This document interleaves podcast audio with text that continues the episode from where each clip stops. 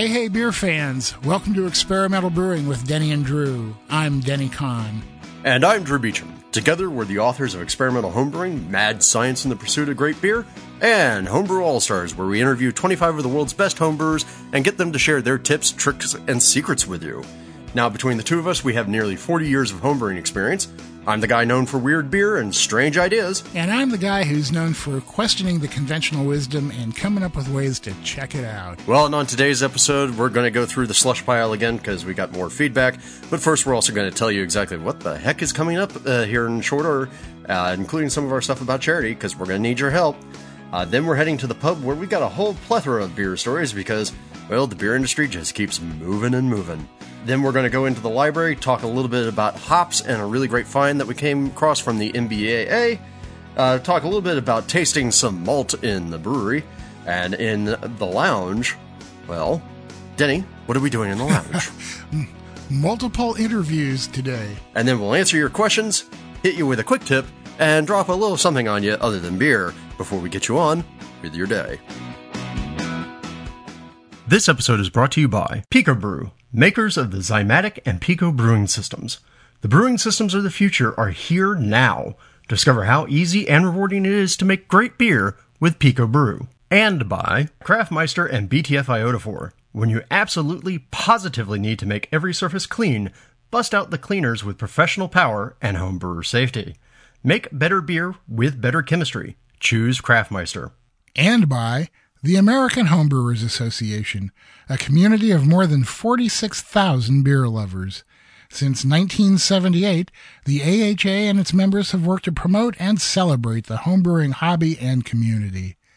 Join today for six issues of Zymurgy magazine, AHA member discounts on beer, food, and brewing supplies, access to exclusive events and competitions, and a bunch of other cool stuff that'll take too long to list here head over to homebrewersassociation.org or experimentalbrew.com and get yourself a membership. And by you, our listeners, go to experimentalbrew.com to help support us. Click on the Patreon link to donate whatever amount you'd like to help support us and our charities. Click on the Brew Your Own magazine link to subscribe to BYO. Or click on the HA link to join the American Homebrewers Association and receive a subscription to Zymurgy magazine. Part of the proceeds from those go to help support the podcast. Thanks for your support.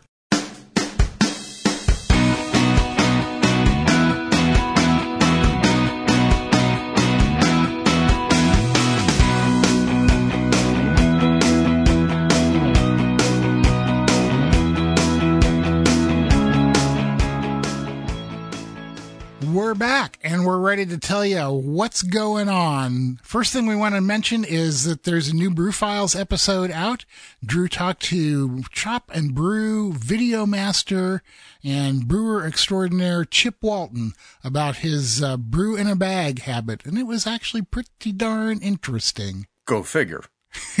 That's almost like I know what I'm doing when I'm making a podcast, buddy. Almost, almost. Yeah, you're you're getting there. Chip talks about his uh, his evolution from extract brewer to going all grain with brew in a bag and has some uh, some great tips for all of you who are already brewing in a bag or thinking about going that way.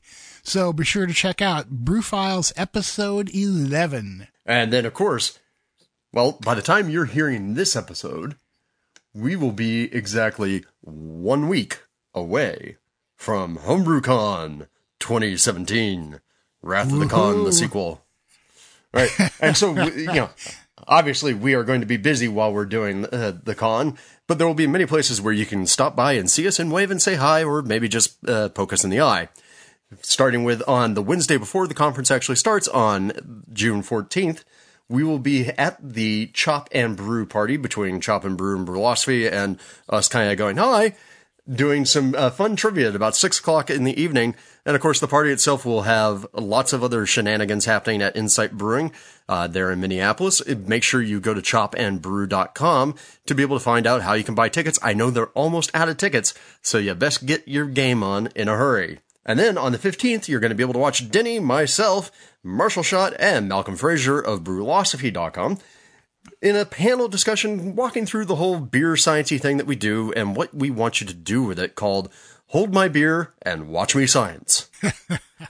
and that's like at uh, 2.30 in the afternoon. Is that correct? That seems about right. Look in your program. It'll be there. Or actually, better yet, download the AHA HomebrewCon app to your phone.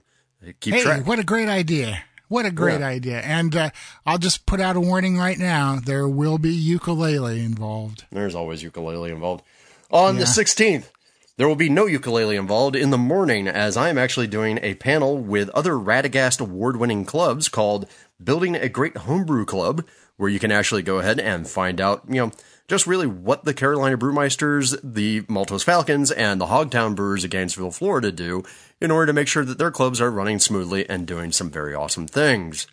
And then on the expo floor, there'll be a meet and greet at the Craftmeister booth. Uh, Denny, at what time are we doing the Craftmeister booth? We will be at the Craftmeister booth at noon on uh, the 16th. And then, immediately following that, we're going to be at the Brewers Publications booth doing a signing. So if you have something that you want us to sign, maybe a book, maybe an arm, maybe a beer glass, uh, yeah, we'll leave it there. Come find us at the Brewers Publications uh, site, and we will be armed and ready with Sharpies. So uh, come find us at 1.30 to be able to get your stuff signed at Brewers Publications on the expo floor. And then, as if that wasn't enough, Because we're never done. now, immediately following the book signing, we will be making an appearance at the Brewcraft USA booth doing a live podcast. And if you listened to our live podcast last year, you know it's a lot of fun. We'll be having a lot of different guests on, and we may even break into some scientific results while we're there on the floor. We just may, and we definitely want to hear questions from you guys. So uh, come by between 2.30 and 4.30. We're recording. Bring a question for us. See if you can stump the chumps. There you go. And then finally, on the 17th, Denny gets to rest.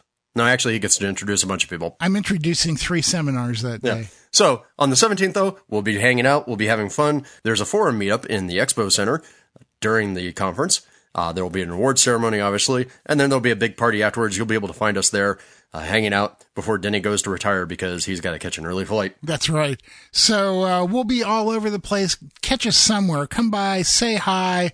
Uh, we want to meet you. We want to talk to you about your homebrew. Yeah. So uh, see you there at Homebrew. Watch our social media feeds because we'll be lighting it up, telling you exactly where we're at, so you can come find us and, and harass us. And by the way, if you just see us walking about, feel free, stop us. We're friendly, mostly. Yeah. After I've had my coffee, and then finally, Denny, I think it's uh, charity time still. Yeah, it is. Uh, we have a number of ways that you can support the podcast, but one of the coolest things you can do is go to our website at experimentalbrew.com and click on the Patreon link to support our charity of choice.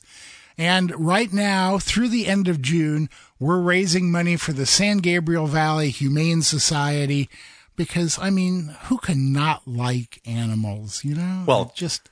And in particularly, we're raising money for the San Gabriel uh, Valley Humane Society in memory of my beloved Cookie, who I'm having real trouble I actually fathoming. It's been six months since I lost her. So remember, you have until June to get in on that. So uh, help us by pledging some money to the San Gabriel Valley Humane Society.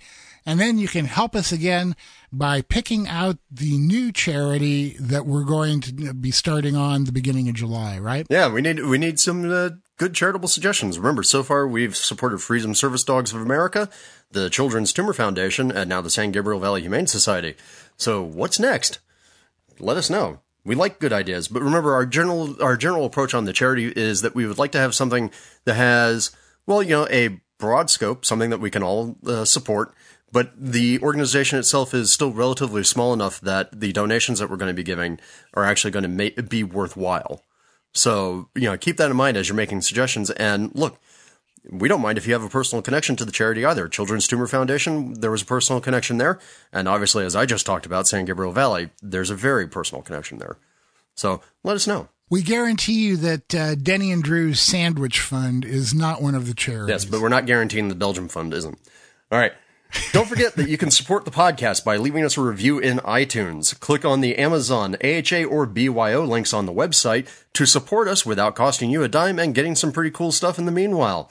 And then, yeah, as we just said, don't forget, there's always Patreon. Throw us a buck or two. The dogs could use the help. So please help us, help us, help us. Yes, Denny, uh, Denny needs lots of help. All right. So why don't we go ahead and we move on to the uh, feedback slush pile? We've got two uh, pieces of feedback to cover today. Uh, Denny, you want to read the first one? This is from Kevin McAvoy via email, and he's asking about our biotransformation experiment that uh, has been going on. Hi, Denny and Drew. Oh, well, it really says Drew and Denny, but I'm going first. Thanks for the podcast. I look forward to it every week. Just getting into the current installment and heard your introduction for the new experiment you'll be conducting about dry hopping and potential biotransformation. A question arose in my mind when you laid out the procedure. Will the time difference between when you dry hop the first beer to the second not introduce another variable into the mix?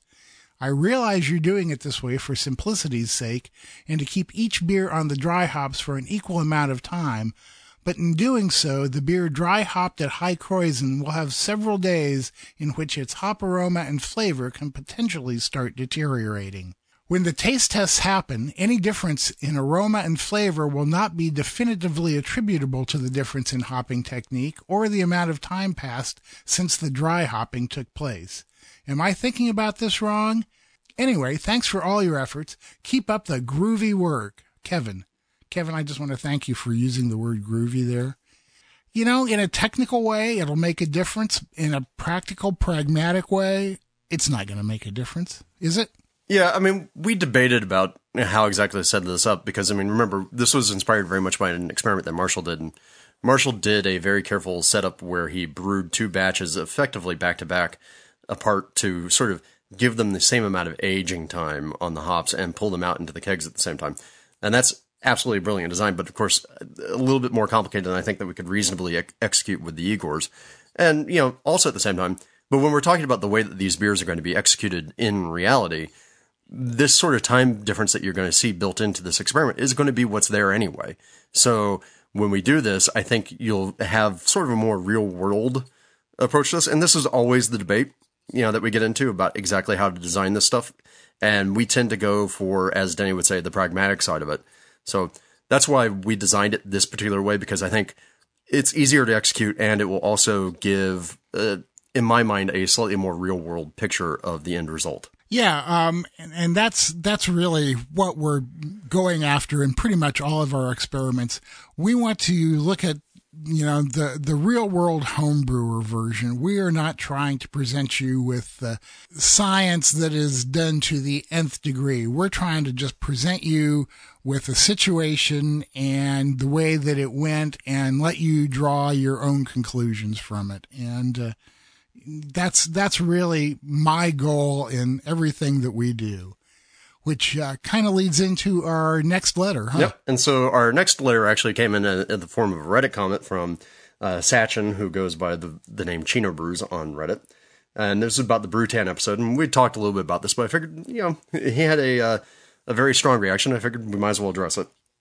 So drew hey this is germane to episode 39 the Brewtan b result and yes, I understand that aired a month ago. I meant to write back when episode 39 aired, but I was too frustrated and disgusted by the lack of any scientific objectivity to do it, and I'm only now returning to the podcast. I appreciate the fact that you and Denny read one solid critical comment on air. Well, now two.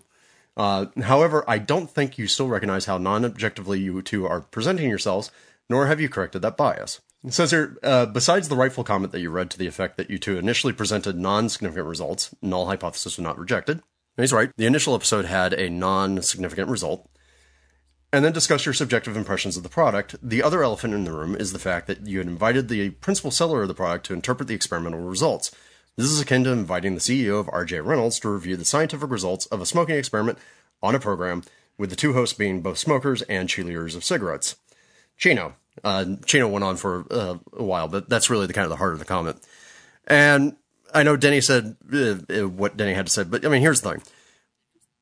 When we talked about it before, look, yes, this was a trenchant point about particularly how we did that particular set of analysis. And we've gone sort of back and forth about it.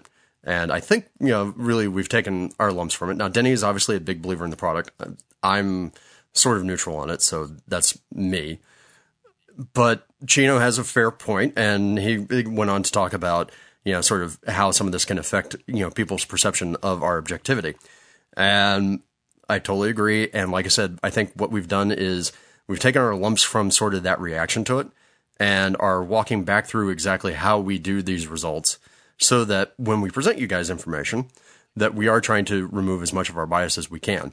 Now, I mean, inherently there's still going to be some bias because we're humans.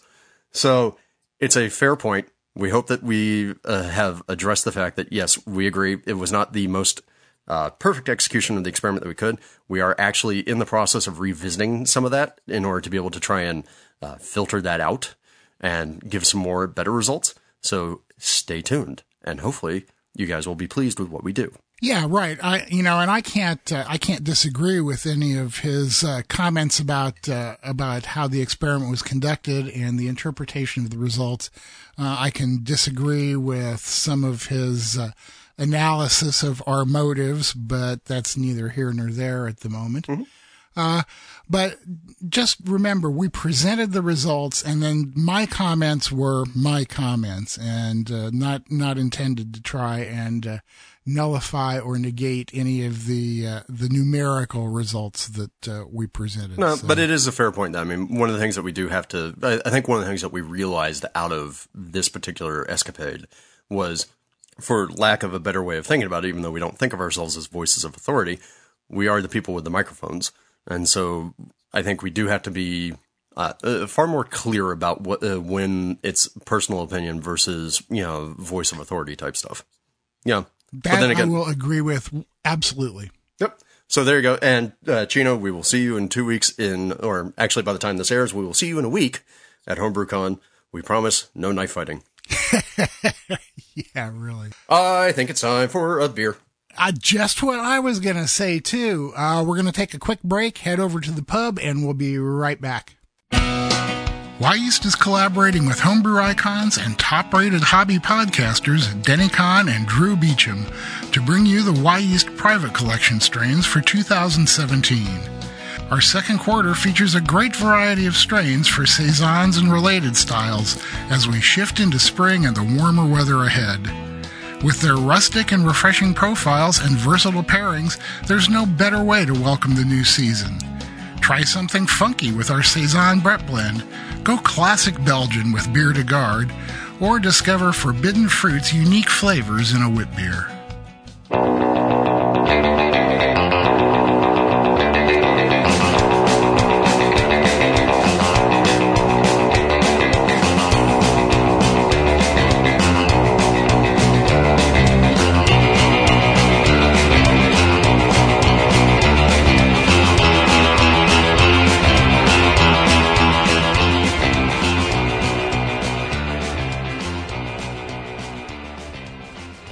Welcome back. We are here in the Experimental Brewing Pub at the corner of Everywhere and Nowhere in your town, USA. We're drinking a couple beers. What you drinking there, Drew? Uh, well, I'm having, in light of last time I messed up some wording, and also in the light of the fact that my wife asked me to go buy her some Spaten Optimator, but there was no Spaten Optimator to be had, I ended up picking a four pack of Ayinger Celebrator, uh, Doppelbock, and I'd forgotten just how good of a beer that is and also how fun it is to have you know goats dangling from your ear. I, I was gonna say, man, I have I have a whole collection of those little plastic goats hanging on my beer fridge. Yeah, that is definitely, I think, maybe my favorite Doppelbock. Optimator is very good too, but I, I really think that I have a preference for Celebrator. Yeah, my only problem is my um, my local store sells a four pack of that for fifteen bucks. Dang. Wow. I need to go. I need to go make my own. Go right ahead. I'm having a Sierra Nevada Pale Ale because after we uh, discussed how Steve Dresler, the brewmaster at Sierra Nevada, is retiring in the last episode, uh, I was at a store. They had it on sale. I thought to myself, boy, it's been a while since I bought some of that. And it is a damn fine pale ale.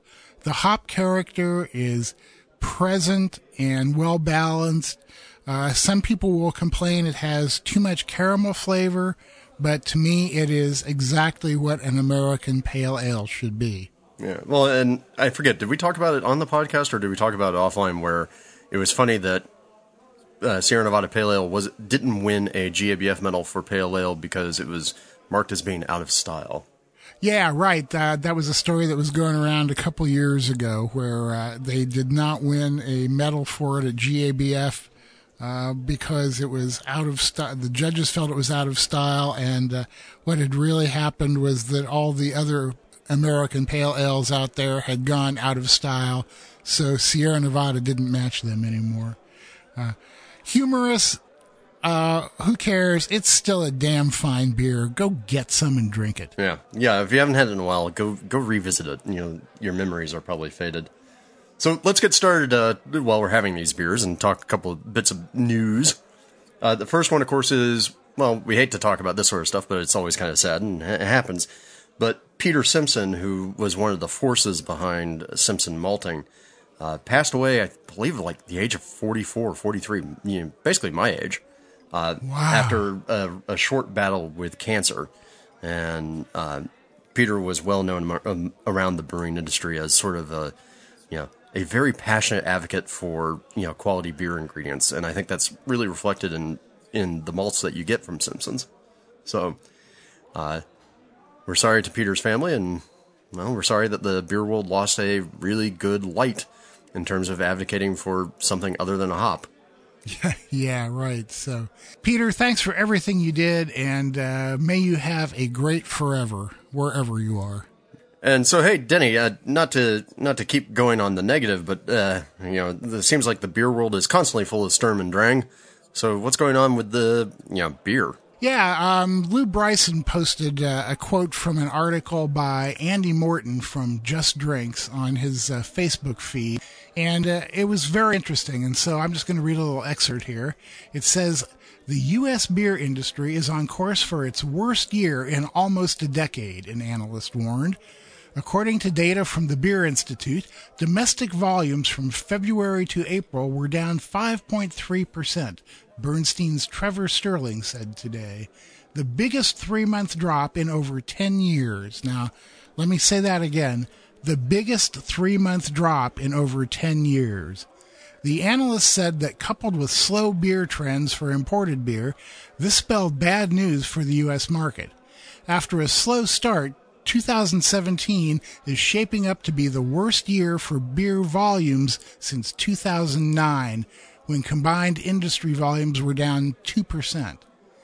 So, yep it's very it's very interesting that after this uh, meteoric rise in beer sales the last uh, five to ten years, that now we're seeing things kind of turn around and head back down again. And there there is a lot of supposition as to why that is. Uh, one of the, the things that I saw mentioned was that uh, there are too many big beers, too many weird one and done beers out there.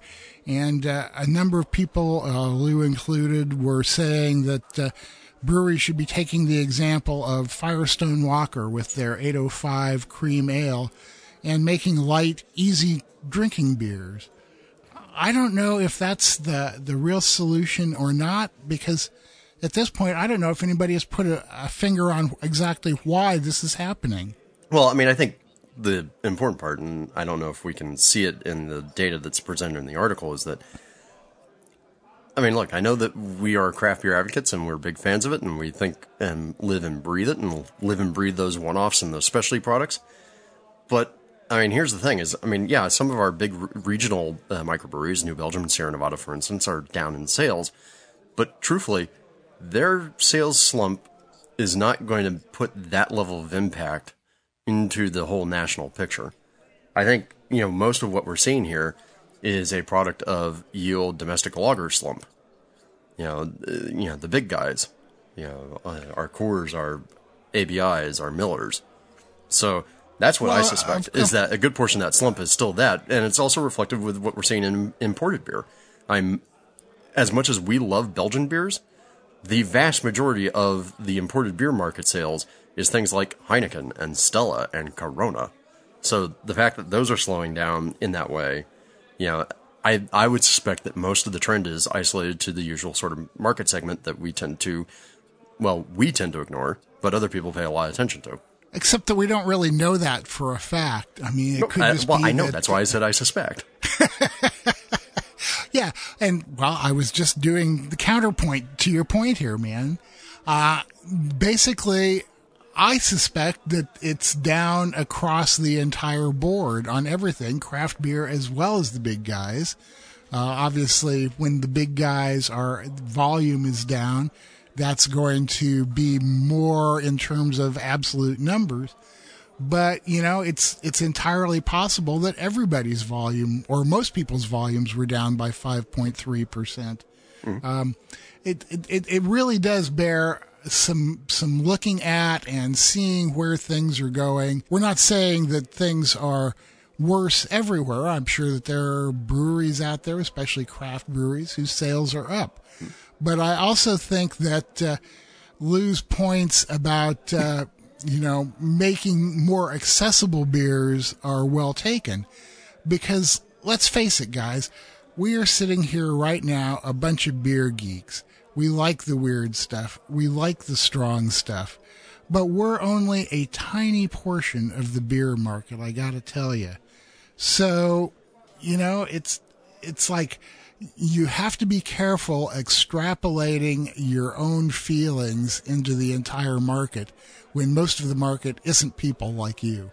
No, I know, but I I think when it says 5.3% volume total across the whole market, that's mm-hmm. That's not the big hit in the craft beer segment. That's more the lager Yeah, segment. well, yeah, I, I, I hope not. Uh, we'll just have to see, huh? There Yep. have definitely been some uh, craft breweries who have uh, gone out of business recently, Mm-hmm. uh, or who've uh, you know scaled things back.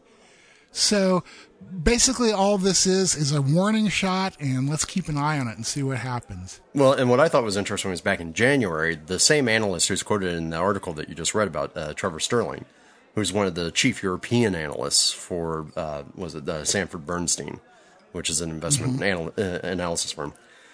He actually noted that ABI and everybody else was up in Europe. So, you know, that they were having strong quarters there and bounding back and suspecting that Brazil was going to recover as well. So, it's interesting, but it also points to why the big brewers play the global game, so that if uh, one market shifts, they're not uh, completely toast on their income level.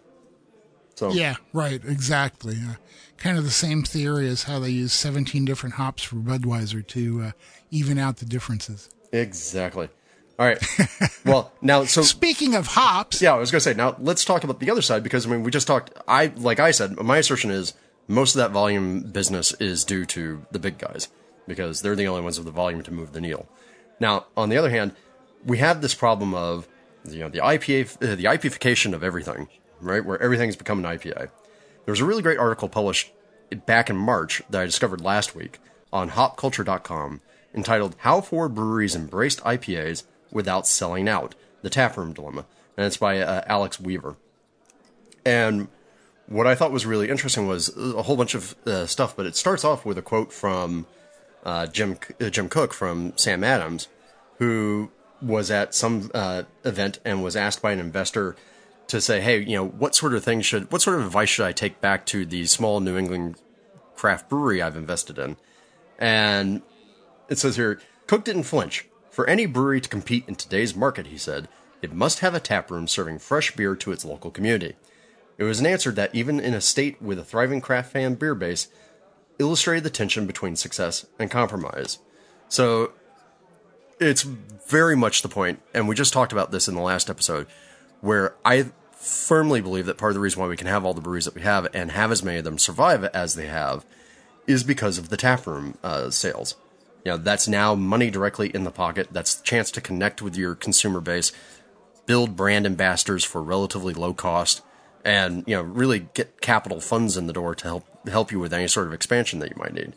Um, so the article goes on to actually list through four Massachusetts breweries and how they dealt with the whole thing of, well, you know, look, at some point in time when you open a tap room, you're suddenly going to get a wave of people in there who all they want to have is an IPA. And so they talked about uh, Idle Hands, uh, who uh, originally started off just wanting to do Belgian inspired beers, so farmhouse ales and, and that sort of stuff. They did not want to do IPAs. And then what happened there? Uh, Mystic Brewery, what they were, how they were doing it.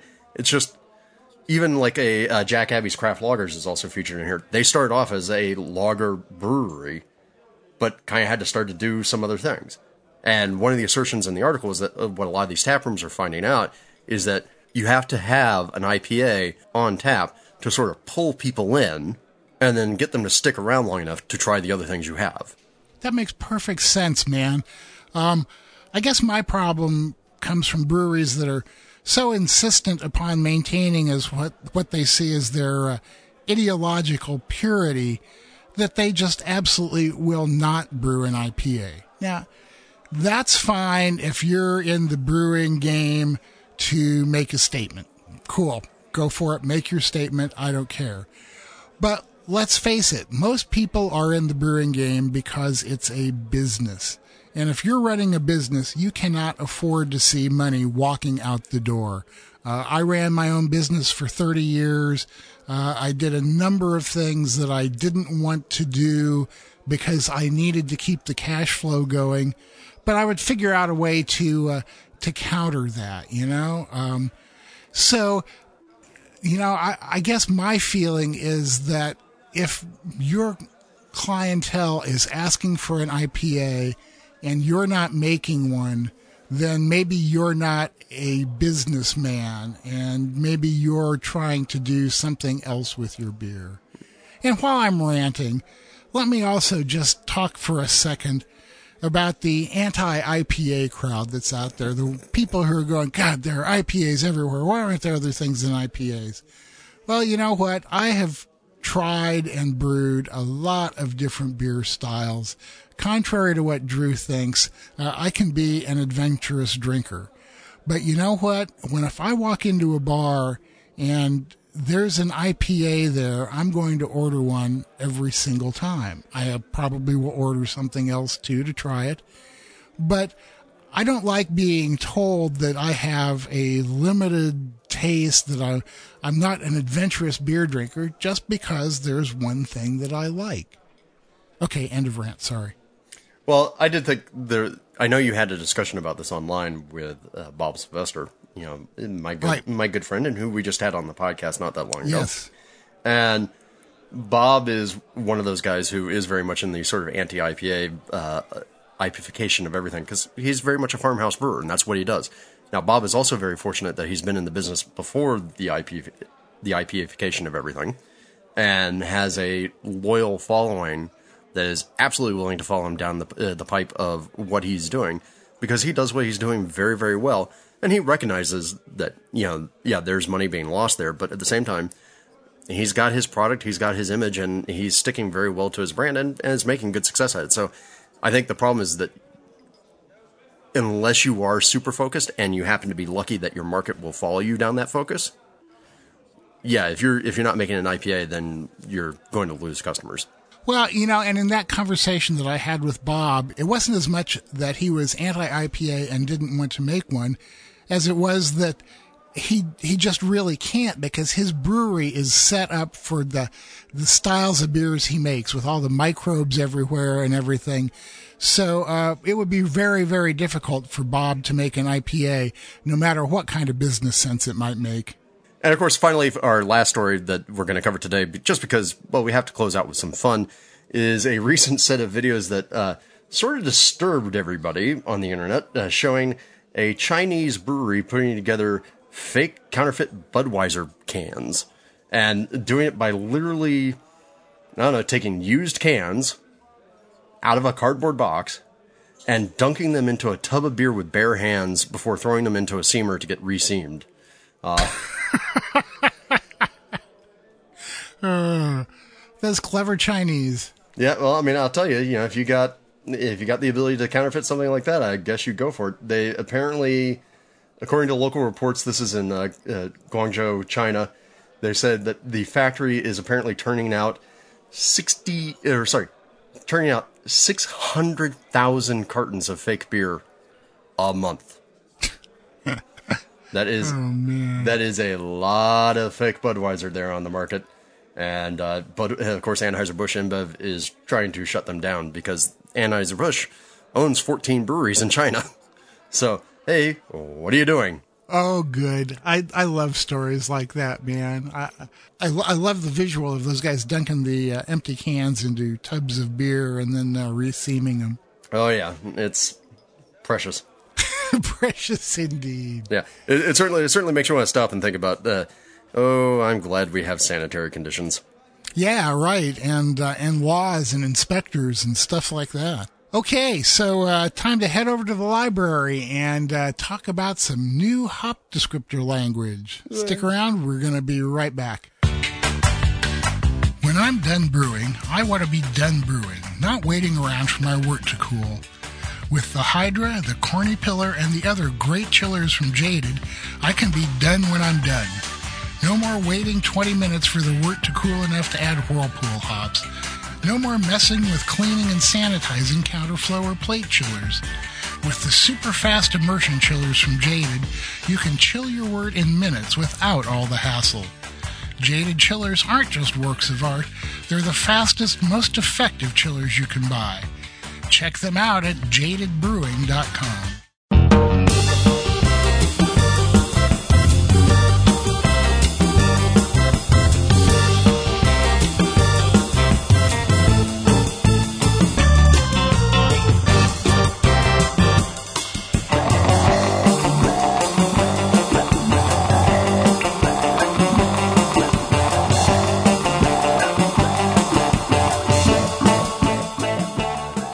we are here in the library. We're surrounded by books and sitting down in the comfy chairs that we have here.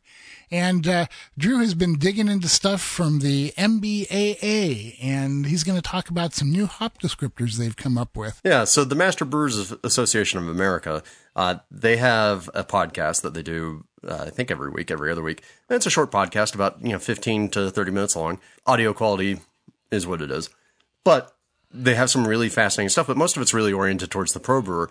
Last week's episode, episode 39, they had an episode called uh, The Language of Hops, and it featured an interview with George Drexler of Barth Haas, which is a uh, German hop uh, supplier, and talked about trying to get away from sort of the classical uh, hop descriptions that are out there citrus, floral, hoppy, fruity, and herbal. And the program they set up to actually describe 12 different descriptor categories to kind of get bigger and better identification of hop characters. And of course, it was all sort of inspired by the new hop varieties that we have out there, like things like Citra and Mosaic and Galaxy.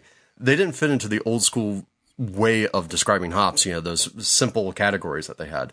So, what I thought was really cool about their process, and there are a lot of different people out there doing different sorts of language descriptors because it's a kind of a popular hobby to do. But they actually went and worked with a professional perfumer you know, so somebody whose whole thing is about, you know, trying to describe aromas and worked with them to set up a new vocabulary.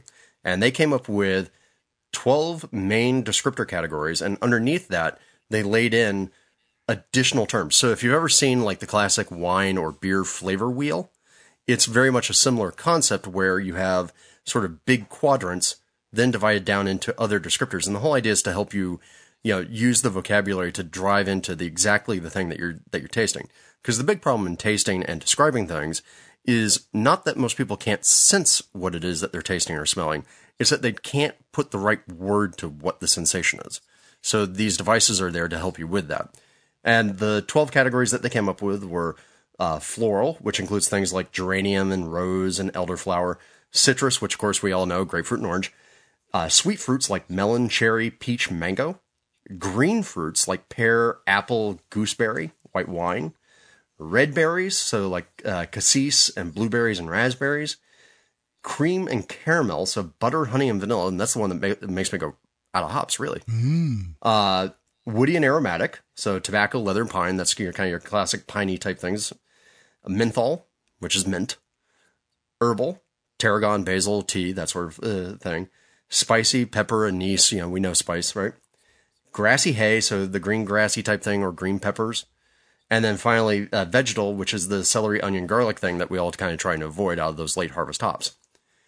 And they've sat down and started to work through taking hop varieties and putting them into this particular descriptor language. And I think this is pretty pretty cool. I, it's brilliant, is what it is, man. And the, and the whole concept of working with a, a perfumer whose uh, entire business is to describe aromas, uh, just brilliant. Yeah. So, like I said, uh, they went uh, they went through this. They didn't uh, cover it quite in uh, in as much detail as you want because obviously the papers are behind a paywall. But we'll include the notes that we have. Um, and really, I thought this was a great. I think it was a, a twenty minute episode uh, talking about this particular thing.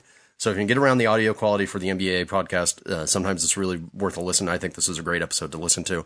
Uh, really kind of dig in and start to see like some of the different flavors that people are putting around these new hops and trying to really make sure that we're all talking the same vocabulary. Yeah, you know what? When I uh, judge, I always have in my folder of stuff uh, a sheet of descriptor terms that uh, I use. Now, you have to be careful because you don't want to look at a term and decide a beer has it.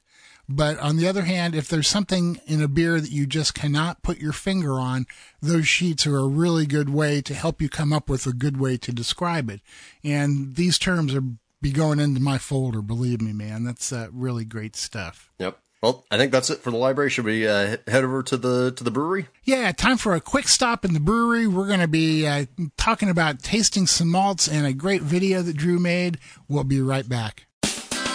Mecca Grade Estate Malt is a craft malt house owned and operated by the Klann family on their beautiful Central Oregon high desert farm. Their eighth generation Oregon farming family grows and malts all of their own specialty grain, creating malts that are rare, remarkable, and bursting with flavor. Malt is the foundation of your beer, so why settle? The best beers deserve Mecca Grade. For more information, please visit meccagrade.com. We've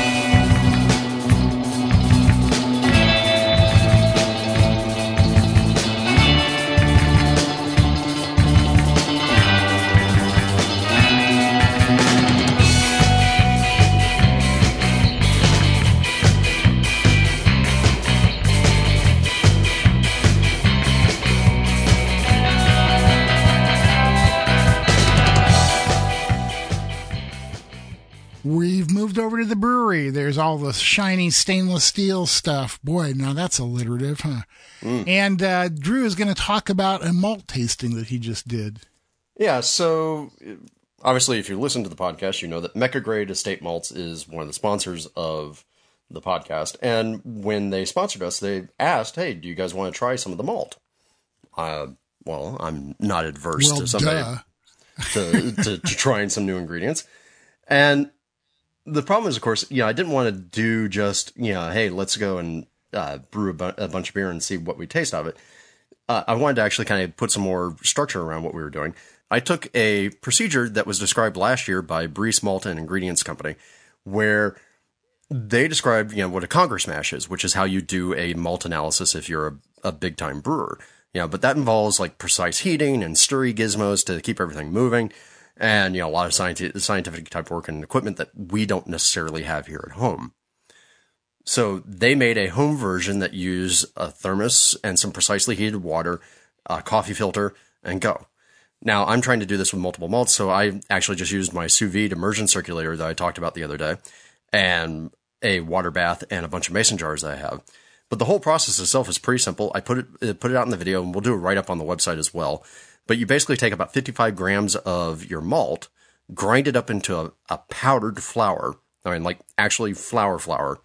And you mix it with a certain amount of hot water for a period of time, let it sit for 15 minutes and filter it, and then let it cool down to room temperature and smell it.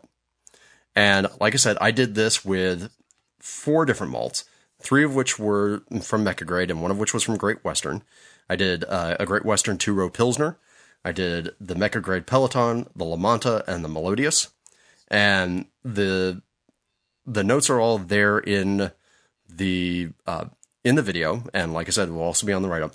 But the basics of it were, I mean, I got a lot of really great characters out of just doing this little quick mash experiment.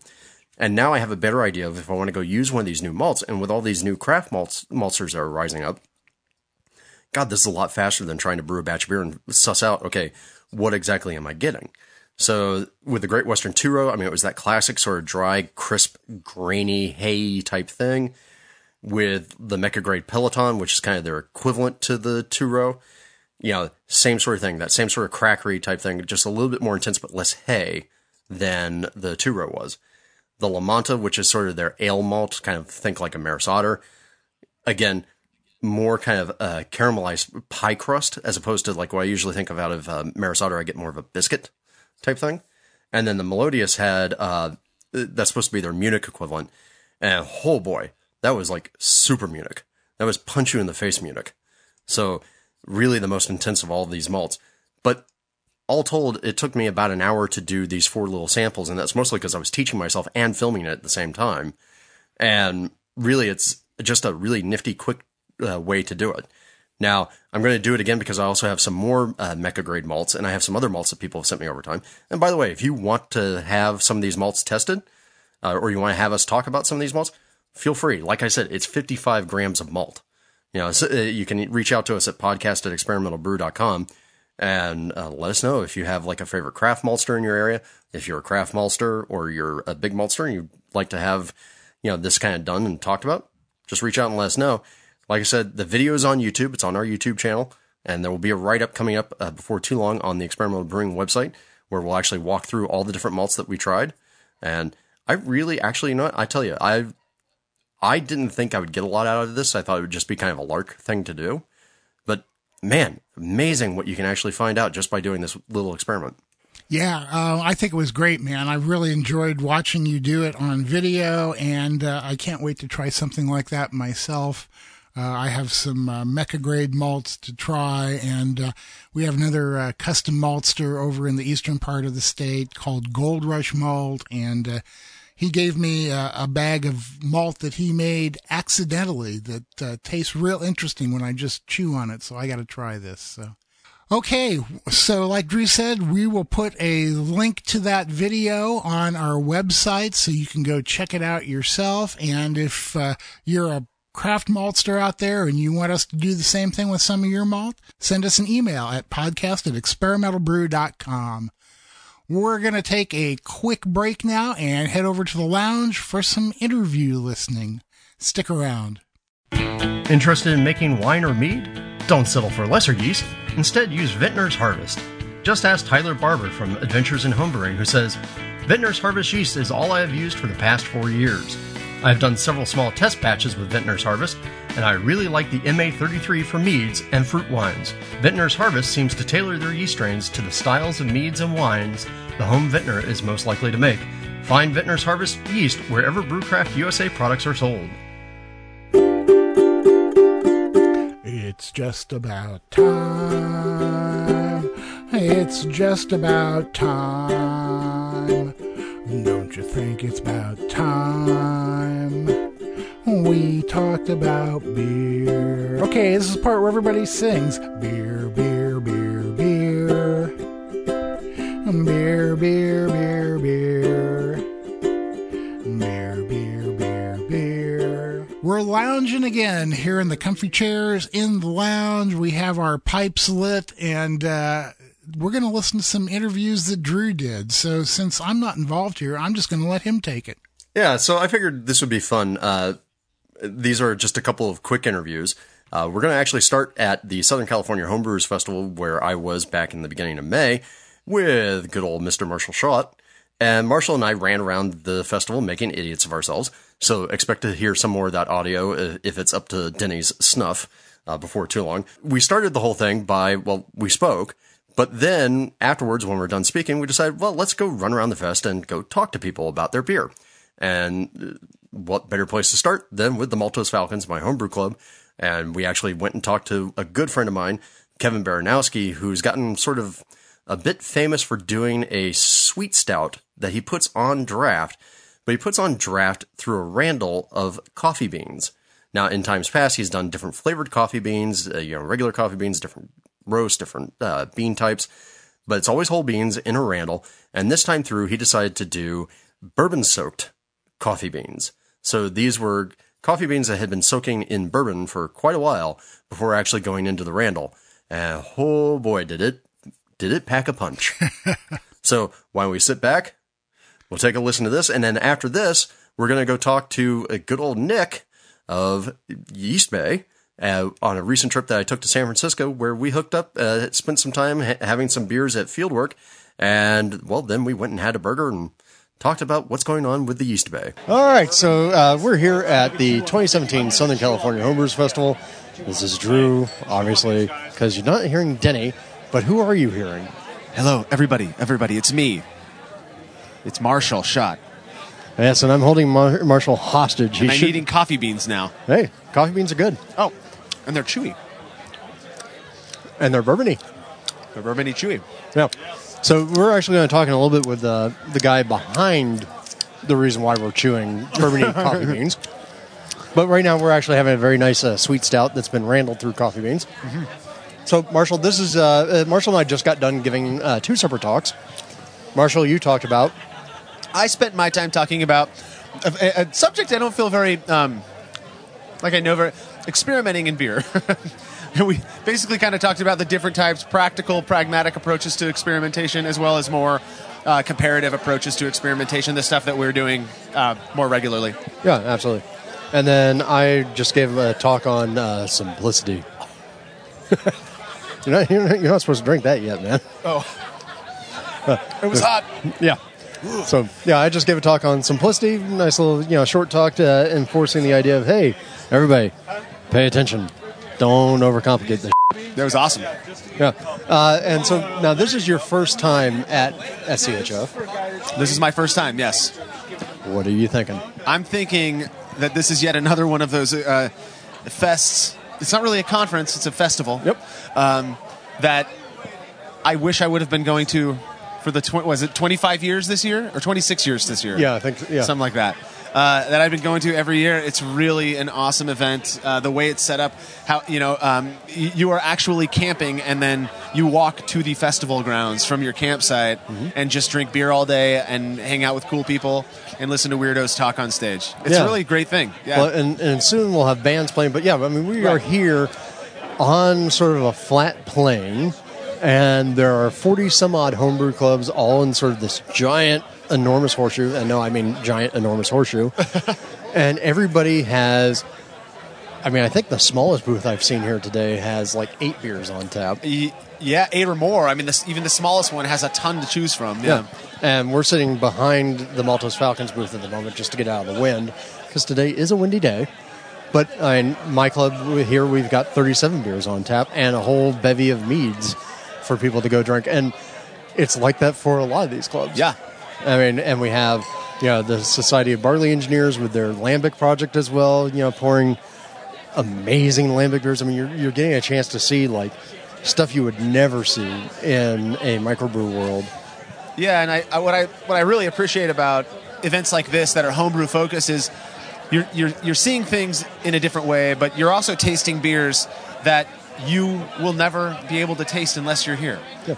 Right? And, and I know Society of Lambic and Barley Engineers over there, they, they have this um, Lambic program that they just do all the time. And so they've always got, what is it, 12 different Lambics, different Oh, yeah. flavors, different years, different ages. Well, and they have that, they, they have that one goose that's five years, uh, five Yeah. years of gooses blended Yeah. together, and it's oh, amazing. Yeah, Yeah, and we got, you know, one of our friends over here just to show you like the stupidity that people get up to, a hazy New England IPA with gold glitter in it, because why the hell not? You might as well poop like a unicorn.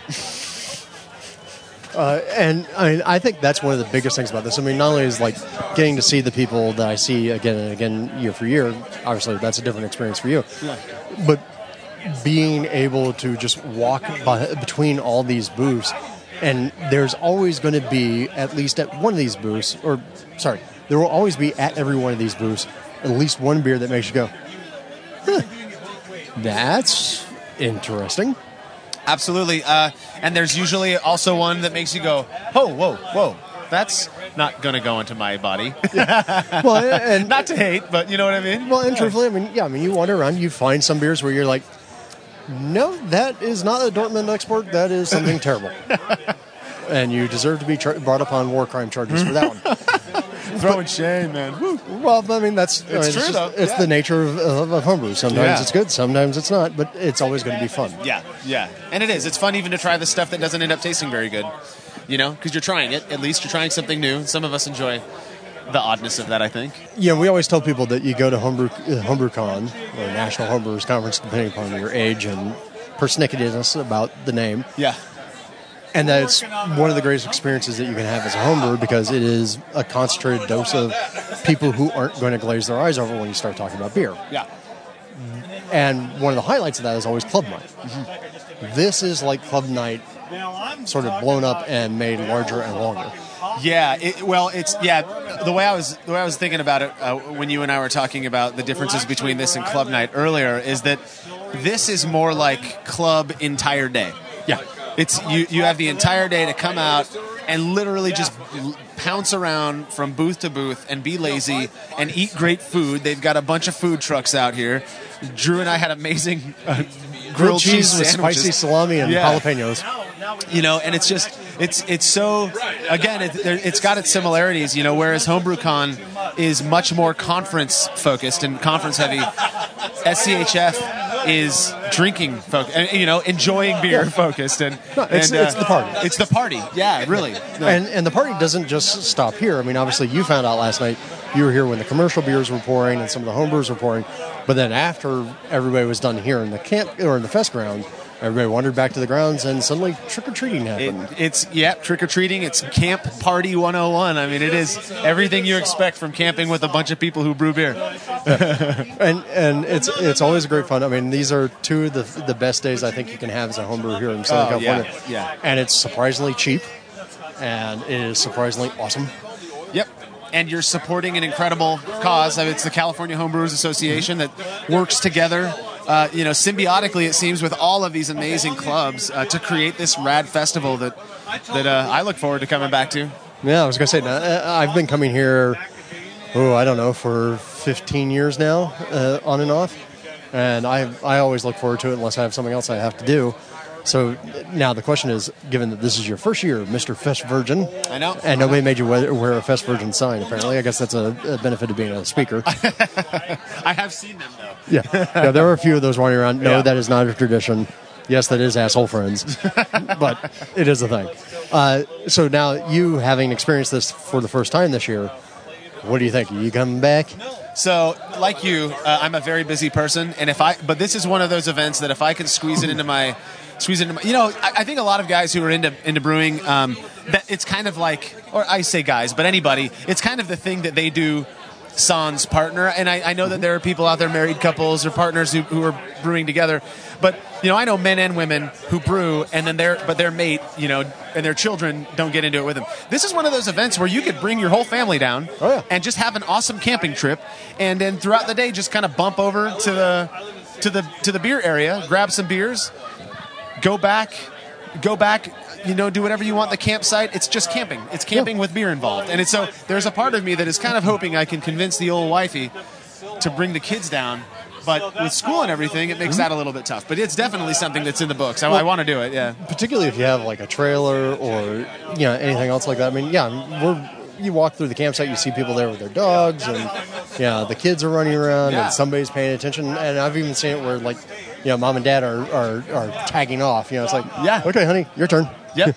Yeah, I've seen so many families here, and in fact, I was able to hang out with some last night. and Their kids are great and kind of remind me of my own. So, yeah, this is one that I think is good for the family. Even Yeah, I, and it's in a great little location. It's here in Temecula. Temecula has some really awesome breweries in it.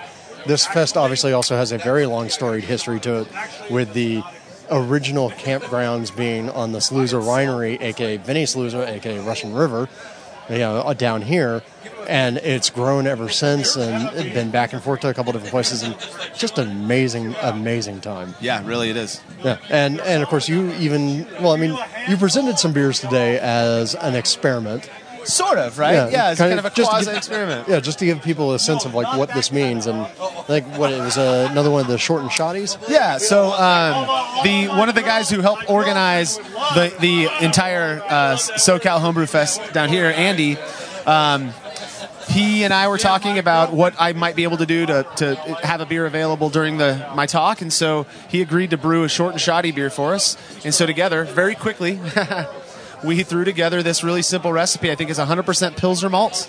Uh, let's see, one one or two hop additions, of Continental, you know, noble hops. And he did a 30 minute mash, a 30 minute boil, and he fermented with uh, W3470, you know, everybody's favorite lager yeast, uh, at 66, 67 degrees. And he brewed The it forbidden temperature. two weeks, six days ago to this day. And it was pretty, almost bright. I mean, it wasn't, it wasn't commercial bright, but it was close. Yep. Um, and tasted like a German Pilsner to me. Well, and, and this is the thing is I, I always I, I've argued now for a number of years that homebrewers hold on to their beer for too long. Right? We're, we're too fascinated with the idea of like, oh, this needs age. Yeah. And now that we have a better understanding of yeast mechanics and yeast health and yeast viability and fermentation control, there's no reason for us to uh, to to do the sort of long extended periods. I, I, I think there's an aspect, uh, you know, I, I, so I'm kind of developing this hypothesis that the reason we do a lot of what we do today, and I know this will ruffle some feathers, and that's not my intent, but I, th- I think our reasoning is based on what we had available to us, our resources back when brewing became this thing, right? And so back then, it's all we- based on the knowledge of the 70s and the 80s. I can't think of the term, but th- this idea that oh, the environment's cool. This yeast uh, or this beer came out really good in this cool environment, and what we've done is we've flipped the reality of of we only fermented cool because that's what was there to oh no, now you have to ferment cool. Right. And and it, it ma- what kind of amazes me is that on. It, that that it, it kind of has taken this long. I mean, I'm sure there are people out there who've been fermenting lagers warm, um, and they probably just lie about it because they don't want it to, to get all the hate mail, you know. Um, but but it, it's that that whole- that com- that kind of theory that that you know we are we can do things differently because we have more knowledge, we have more resources today. Just because they did things that way back in the past doesn't mean they had to. It could have just been that that's what they did and it worked. Well, and I also think, I mean, looking at it from a commercial point of view, right? You know, it's like obviously commercial brewers they would have an advantage if they could always turn around a short and shoddy type. beer. yeah. yeah, and, th- but you still see Budweiser as much as I love to bag on them. You know, they they take a lot of time. Yeah. and I think part of that's tradition, but I also think part of it is that there's a different sort of biomechanical thing going on at volume in comparison to what we're doing. Yeah, I think so too. Yeah, But we right. got to get that tested out. Yeah, there's a, there's a big difference between trying to get something to settle six inches versus you know you know six feet. Well, absolutely, and the different amounts of pressure, uh, volumetric pressure, and uh, even I think you know uh, your the, the exothermic heat from fermentation in the center, in the center of a you know 40 barrel batch of fermenting beer is going to be different uh, than it is in my five, or it's going to be more difficult to control. At the very Yeah, least. absolutely. So- Well, and I thought I had a good question from somebody uh, asking about the uh, short run batches, you know, the smaller batches, and uh, how much more variability that introduces. And I was like, Yeah. yeah, you're totally right. But I, I totally think that the biggest issue about people's variability is practice. and the true, more the yeah. more practice you get, and a lot of small batch brewers brew more frequently for obvious reasons. Yeah. I think the better that you become. So, uh, I think we should talk about a beer that we're having in front of us because I mean, obviously we've we've been wandering around in the morning just to have a couple of beers before Yep. we get talked because, uh, frankly, folks, you have to be lubed up before you have a conversation in front of everybody. And we had some great beers over at the Society de Lambic. We had, you know, like little beers here and there. You know, a great Mosaic Double IPA. As much as I don't like Mosaic as a hop, I thought that one actually came out pretty well Yeah. Yeah. and we had some great collabs. But now uh, we're back here, like I said, in the Maltose Falcons booth, and we are currently having one of my brew mentors and good friends, uh, Kevin Baranowski, his sweet stout. And uh, Kevin, why don't you uh, tell us a little bit about your sweet stout that we have in front of us? Uh, the sweet stout. It is a milk stout style. Uh, this particular beer is a 1068 original gravity, 1021 final gravity. Uh, that I then this time around the first batch that they're having right now was I took the chocolate flavored coffee beans, I soaked them in mason jars on a Kentucky bourbon. Yeah, I'm not getting that at all. I, and I'll be honest with you, I didn't get it either. Well, you you may have gotten some off the second batch, so you're not getting as much of it. Plus, it was different when we started this at uh, 11 a.m. and it's now 2:30. That it's been diluted down a little bit, and, and to be honest, I felt the same way. Though we're sort of cheating it now because we have taken we have taken the shots of the leftover bourbon coffee flavored bourbon and and sort of we're calling it a redneck car bomb and dropping the which uh, uh, Drew I- I- already I'm, did. I'm already in there because right I made. but we're calling it a redneck car bomb the well Marshall has s- literally dropped the plastic right. It's shot not glass. the same as a, sh- a glass shot glass Yeah. that you can Mar- drop Marshall, it in there. Marshall is now learning that plastic floats as opposed to glass. Right. So uh, I, I agree. I, I have made this beer uh, sans the uh, the bourbon for the last couple of years. So this time around, I decided to soak the coffee beans, and they've been soaking since January the twenty first in the bourbon, which was a Evan Walker, Evan it? Williams? Evan Evan Evan Williams, Kentucky bourbon. Uh, they've been soaking in there since, and then I put those particular coffee beans into our filter, water filter, which is called a Randall, and we ran the sweet stout through that. Uh, I agree. I didn't get as much of the uh, bourbon flavor off of them as I had hoped it would. Yeah, uh, until until you do the depth charge. Um, Right, until you do actually take the shot. Right, Yeah, this there, there's bourbon in this beer. That's faux show. right. Now, when you when you do it that way, it absolutely does. Now, here at the Homebrew Festival, we're not technically supposed to be doing it that way, so um, I think I will just sort of stick with the uh, traditional method of running it through the coffee beans, which are a chocolate flavored coffee bean that I use for that. Well, and I was going to say, I mean, to me, like, I've had other batches. Kevin, Kevin makes this beer for a good number of our festivals. Because uh, you have a couple things you do. You have an apricot lager, you have an American lager, you have these things that. Now, you've been coming to this fest now for. This is my twentieth one in a row. See, there you go. He, he, he is a solid marcher, and he's, he's been known to bring. Sort of certain beers, and people actually expect you to have those beers. Exactly. The the apricot lager, people expect the apricot lager, so that's why I make it every year. And, and in the last couple of years, you've added the sweet stout with coffee beans to your repertoire. Correct. and you know I always think it's fun because you have it, you have this whole great presentation to it. It's got a, a Randall with a coffee bean sign and its own independent tap, freestanding away from everything else, and it really kind of draws attention to it. And and the way we, we've traditionally been doing it is is running it through. It basically has a pound of whole coffee beans, non non crushed, not broken, whole coffee beans through it. Um, the bourbon soaked beans were a whole pound. Uh, I just changed it because you can generally do five gallons for a fi- for a one pound Randall of coffee beans before it starts losing the flavor. At least in my opinion, anyway. So I just changed kegs, and so I put in a fresh batch of chocolate flavored coffee beans to run through. So this ba- second batch is not on the bourbon, just the coffee beans only. So you keep talking about the chocolate flavored coffee. Are you flavoring them yourself, or you buy like whole beans that have already been pre-flavored with coffee? I do buy the whole beans that have already been pre-flavored with coffee. oh, that's cool. Yeah, the- chocolate. The, chocolate comes through really Right. nicely. Yeah, Right. And I personally feel that in a sweet stout, because you've got lactose in there already, that adding the chocolate, even though in a sense this recipe does have chocolate malt to it, but by adding the chocolate beans to it, you pick up more of the chocolate flavor to it. Well, I mean, this really comes off to me like mocha.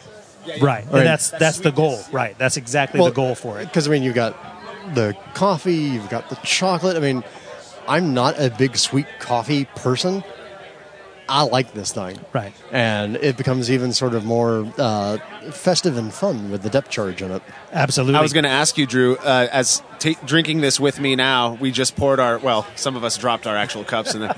but um, what what if maybe not better, but what are your thoughts on the differences between them? Because that adding that bourbon changed this beer, in my opinion, pretty significantly. Yeah, and absolutely. What I would say is I'm getting a strong oak note that I wasn't getting before, and that's obviously just from the bourbon and being in the beans. But then the other thing I'm also getting is I think the sweet stout on its own, I mean, you have a fair amount of lactose in this, right? Yes, yes, there is. There's at least a pound of lactose for this five gallon batch. So when it, when you've got all that lactose in it, it gives a real thickness to the beer, and uh, and and not not. It's assertively thick. It's not like cloyingly.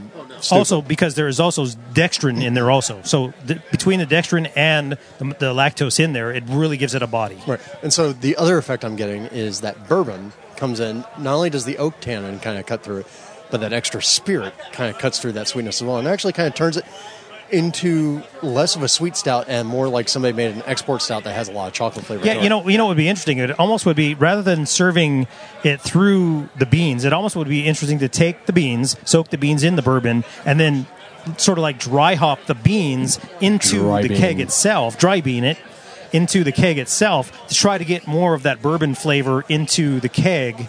uh, as opposed to just trying to pick it up as it goes through the filter. Absolutely. And I mean, like I said, I think this.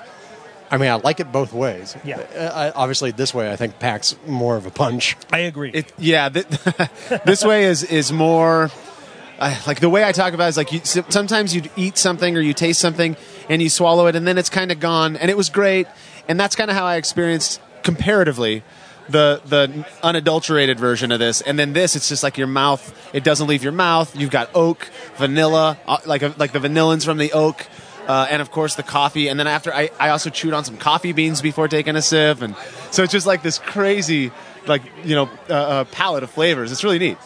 Oh, yeah. Well, and I, I really wish that people. I mean, obviously I know we're talking about this inside of a stout, and I think stouts and coffee are very traditional. Porters and coffee, you know, people like that pairing, the dark and the dark, or the dark versus the roast. One of the ones I remember that was a real discovery was when we did the Homebrewers Con in Seattle a couple years back and we threw a batch of American wheat beer into a Randall with coffee beans. Mm.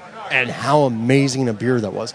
I think people should really explore more of like what just coffee will give to a beer as a flavor, as opposed to necessarily just going coffee with dark. But I mean, here, I mean, this still works. I mean, there's a reason why people do it. It works. It works, yeah. yeah. Right. I, I, think, too, it's all based on the acidity levels also because you're going to get bigger acidity through the darker beers. Than, uh, you know, if you tried to pump this, like I have an American lager, if I tried to pump this through coffee through an American lager, it'd be interesting if I could still keep that same color but pick up a little bit of coffee through there. Well, that's what I was going to comment on. I um, uh, you know, you got this whole what uh, I, I, think it's already dying trend, but the um, the the pale stout white stout. White stout, right? Yeah, yeah and, and, I think I think the key there was using whole coffee beans, which leach no color if you do it cold, um, and letting those basically cold steep in the beer for an extended amount of time, and that was where you got that roast character without getting any color. Um, I've never I've never done it, but it would make sense to me that, that that color is more of a function of the heat, steep, the hot steep, as, as opposed to the cool steep.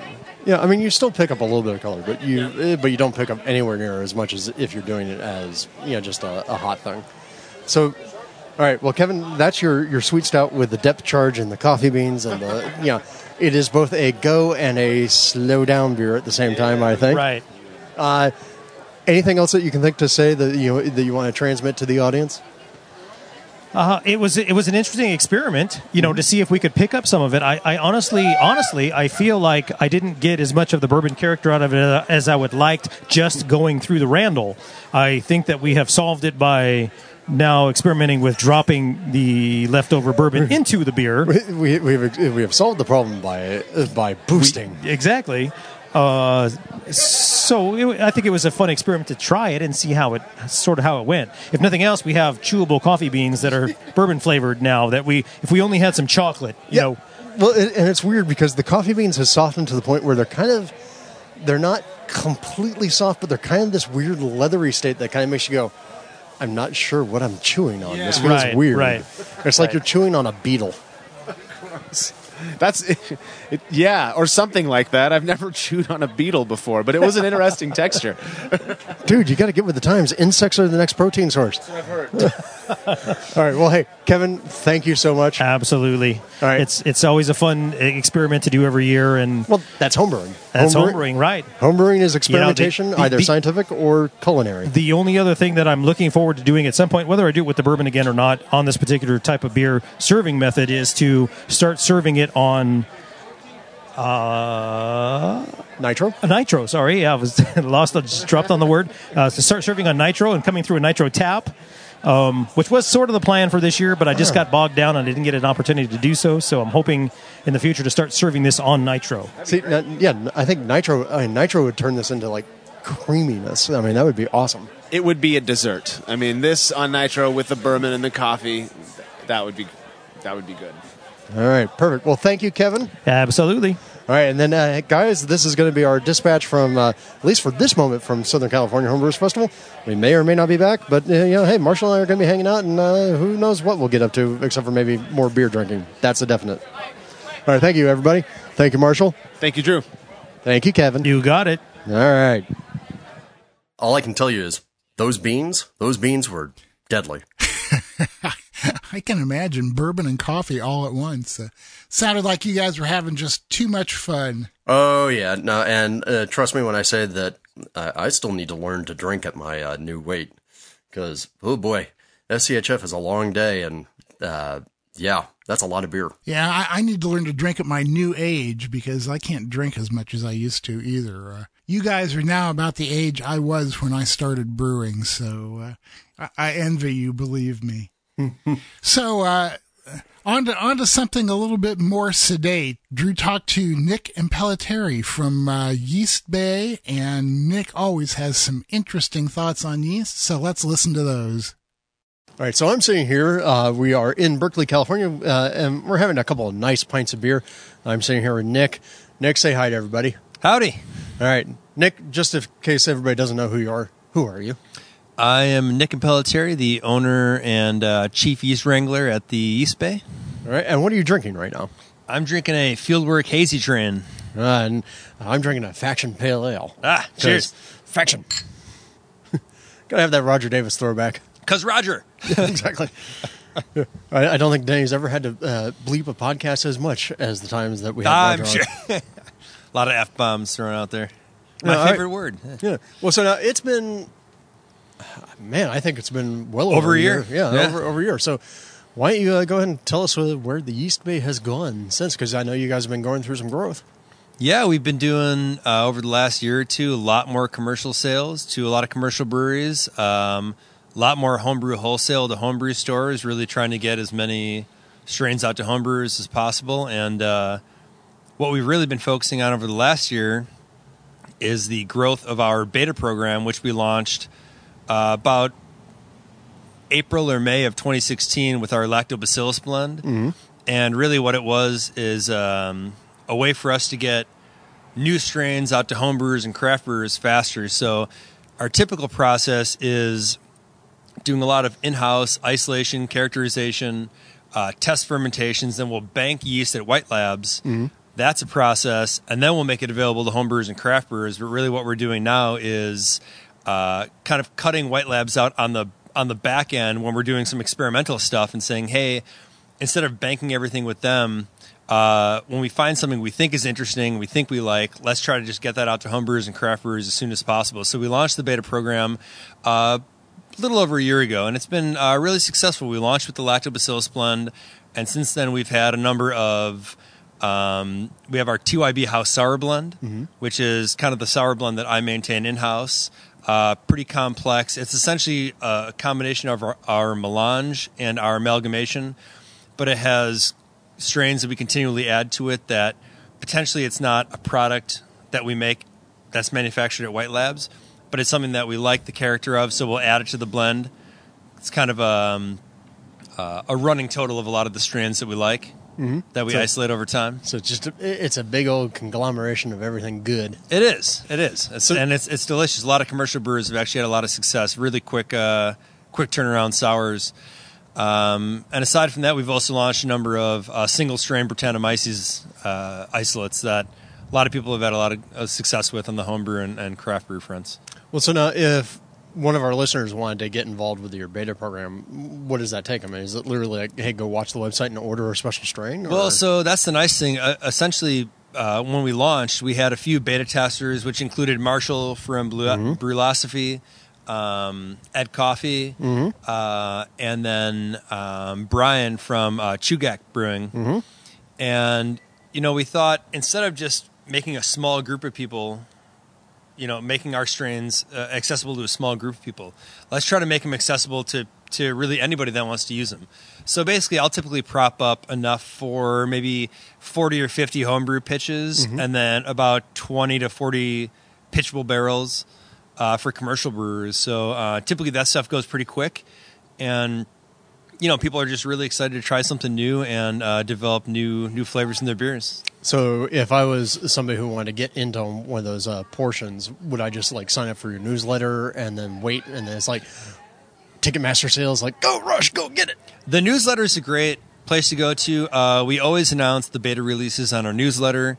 We announce them on our Facebook typically, and and we're very open about the progress that we're making. So when we're actually in the process of isolating something, we try to get people as involved as possible and let them know, like, hey, you know, we're we're isolating this strain. Um, uh, whether it's you know Brettanomyces, Saccharomyces, something that we think is going to be interesting. Uh, these are some of the characteristics that we've seen in it so far. This is when we're going to hopefully make it available. Um, so yeah, it's just a way to try to get brewers involved and, and help them evolve their brews with uh, new yeast and bacteria. So now this is stuff that you're propagating effectively in house, Yep. and you're making that available on small scale. And Very then- small scale. So the largest typically we'll do is a 30 barrel batch for a mm-hmm. commercial brewer. It typically takes us a little bit longer to turn around just because we don't have the capacity of white labs. Yeah, I'm I'm still just trying to struggle to think of the 30 barrel pitch as a small scale, but It's just, Well- it's it's the largest small scale we do. So now, have you have you taken anything out of the beta, program from just in-house propagation over to White Labs, or Absolutely, yeah. Uh, a number of things. The TYB House Sour Blend is one of those things that it's a little too complex, and it's something that we we essentially maintain it as a number of different cultures, as a number of different Brett cultures, a number of different Saccharomyces cultures, and then a number of different Lactobacillus cultures and Pediococcus cultures. It's something that we don't want to put that burden on on White Labs. It's it's a lot to propagate. Um, but what we have transitioned over to them are a number of the uh, Brettanomyces single strains. Our TYB 207, which is a really great strain out of the Northeast, actually kind of uh, imparts, is very attenuative, imparts a really fruity, kind of a sweet tart almost character to the beer. Very good, very crisp. And then our TYB 184, which is really a, a a good meld of, of kind of fruit and, and barnyard funk, almost like a little bit of like citric acid character. Uh, very very tasty. But those two we've actually transitioned over. Uh, plus on the Saccharomyces end, our uh, Flanders Specialty Ale, uh, which was cultured out of a, a Belgian beer, and then our Wallonian Two and Wallonian Three, which were both cultured out of uh, uh, different Belgian beers. yeah? th- And I don't know if you saw the the tasting that I did. That actually it received a lot of attention. I on, did. on, I did. On Facebook, so that was that was kind of good to see. I think I liked. yeah. But uh, no, and, and I thought that was I thought that was a great thing, and I, I want to do more of that. You know, take take those strains and put them up and just go taste them on camera, so that people can go at least have one opinion about what they taste like. And I don't know, some people are kind of silly enough to possibly trust my opinion. Yeah. But um, so now, what do you, what do you see as the value of doing the beta program? Is it just that quicker turnaround on the feedback? Is it uh, the fact that you don't have to go through all the isolation scales and like people are more willing to take a risk on this smaller scale? Or I think it benefits both me and the brewer in that for me, I do get more feedback on the strains, and it's not from a small population of of brewers that maybe want to tell me something that I want to hear, but it's from a, a population of people that you know they they paid a small amount of money, they bought some yeast, and uh, I'm going to get feedback on how it worked. Uh, the commercial brewers too. Uh, so that's really valuable for me. And then for for them, it's like they get to try something new. That really, I mean, the only time we release something like that is when I feel it's a strain or a blend that it's it's not currently on the market. It's not something you know that's it's some it's it's a strain that's going to produce flavors and aromas that they can't really get readily available from anything else that's that's commercially around. And what do you, what do you think something that you've you've captured recently that you're excited about? I think the TYB 207 was one of the ones that I was most excited about. It's got- it's got it's a unique character that I've never really tasted in Brett. Like I said, it has that kind of sweet tart character. It's um it's kind of like really tropical fruity, but it's also very tart. It imparts a really great character in the beer, and it's really great for uh, primary fermentation. So this sounds like the kind of thing to make a, a New England IPA with a lot of Galaxy and Mosaic, and and then pitch it with this, so I get extra fruity characters and can say it's also sour and sell it for extra money. Yeah, I suppose you could do that. But uh, uh, our our TYB uh, two six one is a Brettanomyces strain I've been playing around with uh, quite a bit too. That's one that's not banked currently at White Labs, but uh, that's very tropical fruit forward, and that's one that we're really excited about. We haven't made it a product yet. I anticipate it'll probably be a product in the in the near future. So, uh, but again, to the point of if somebody wants to get involved with the beta program, or at least you know have a shot at one of these strains, they really should be like you know going up to the newsletter, you know, paying attention to all the stuff you're putting out there on social media, and being prepared to go in there uh, on the day of launch with a credit card for yeah, you know, definitely. well, small we, amount. we we try to make enough available where it's not it's not a huge rush, um, and brewers that are interested in it and want it, it's it's going to be available for them, and and we kind of we gauge that through um, kind of the the releases that we put out. Uh, ahead of time through our newsletter and, and the interest that we get from commercial brewers and home brewers, and we kind of get an idea of how much yeast do we want to make uh, uh, for, for these beta releases. Well, and but- typically, I'll roll it out a little bit more slowly. Uh, like the, the TYB 261, I rolled out slowly, and I probably should have rolled out a little bit faster because there was a lot of demand for it. Um, and I was a couple weeks behind, kind of dragging ass on it. Well, now let me ask: Do you? So you know you're kind of in the Levi jeans of the brewing world area, right? You know, like everybody always here in California, where we're sitting right now, they love to teach you that history lesson of like, oh, you know, the people who made money from the gold rush were the people who were giving the supplies. yeah, and I can't imagine that's necessarily the case for you because I mean that's still you're a relatively small company, and you know, beer is its own thing, and the beer margins are already pitiful as they are and yeast is only a small part of that. But do you ever get that moment as a supplier of where you see one of these beers that you, that is using one of your microbes, and you get to have that like, I'm the proud papa of this thing. That's the, yeah. There have been a lot of those. I mean, a lot of a number of home brewers have sent me beers, but a lot of commercial brewers uh, have sent me a lot of really fantastic beers they've made with our yeast, and I, I get emails all the time. I actually got a couple today that were like, "Hey, we we made something with your TYB House Sour Blend, and we made something with your uh, TYB 261, both betas that." They were like, "These are fantastic. We want to send you some bottles and and uh, And like, you "Oh, try them out." geez. Uh, uh, I guess. Okay, Here's my address. twist my arm. Yeah. Don't worry about me. I'll just drink the beer. Uh, one of the guys that actually has done uh, a lot with our beta yeast is, uh, uh, well, two of them really. Uh, Odd 13 uh, out in Oh, Colorado. Uh, yeah, dude, Brandon, he's doing awesome. He, pretty much every time we have a beta release, he's just like he wants to get his hands on it. You could tell he's just he's a, he's an innovative kind of guy. He's, He's, forward he's excited thinking. to play. He's excited to play big time. Um, he does a lot of really nice stuff with our currently available uh, uh, uh, catalog products, things like Wallonian Farmhouse. But then Which he'll he'll do things like you know kind of perturb the beer by adding some some of our new Brett strands. Uh, I really likes doing that. And then uh, over at Brouwerij West. Uh, down in San Pedro, uh, they do a lot of stuff with our, our beta strains as well. And actually, I got a beer that was 100% fermented with our TYB 184 strain, which is now uh, uh, a catalog item that's propagated at White Labs. Uh, so, you know, readily available homebrew and uh, commercial products. Uh, that beer was fantastic. It had a really great character. He really he matched the character of the yeast with the hops perfectly. I told him, you know, th- this is what the yeast is going to impart, and he really paired it well with uh, uh, with the hops and the malt profile. It was, it was perfect. Yeah, I would I would say Brian is uh, from Brouwerij West Yep. is a a very careful and very thoughtful brewer. Like Absolutely. Yeah. he's not like you, you get some brewers out there who are just kind of willy nilly, but he's he's very thoughtful about what it is that he's putting into the beer. Yeah, no, he doesn't just throw shit at the wall and sees what sticks. I mean, he he he, he you know, he puts his finger to the wind. He he he tests out ingredients very carefully before he puts them together and and marries them. And it's it's you could tell it's a every beer he makes is a lot of thought goes into it. Well, and for listeners who don't know, at some point I hope to have Brian actually on the podcast. I've been trying; our schedules keep slipping by, but Brian is uh, really the person I would say is responsible largely for the influx suddenly of actual proper Belgian candy syrup into the country. Yeah, yeah, like eh, like he's focused enough on getting the right ingredients that he caused this whole thing to appear. Where now suddenly we have the appropriate greens to do all your quads and everything else, and it's fantastic. So, when I say that about Brian being a very careful and conscientious brewer, I I know some people are going to be bound to take that from me as being an insult, like "Mm, you're being stodge. But no, I mean in this case, I mean he really is doing the right thing in a lot of ways. So, um, all right. So now looking forward, we've got the beta program. Do we have anything? Is there anything you want to hint at that's coming out on the horizon?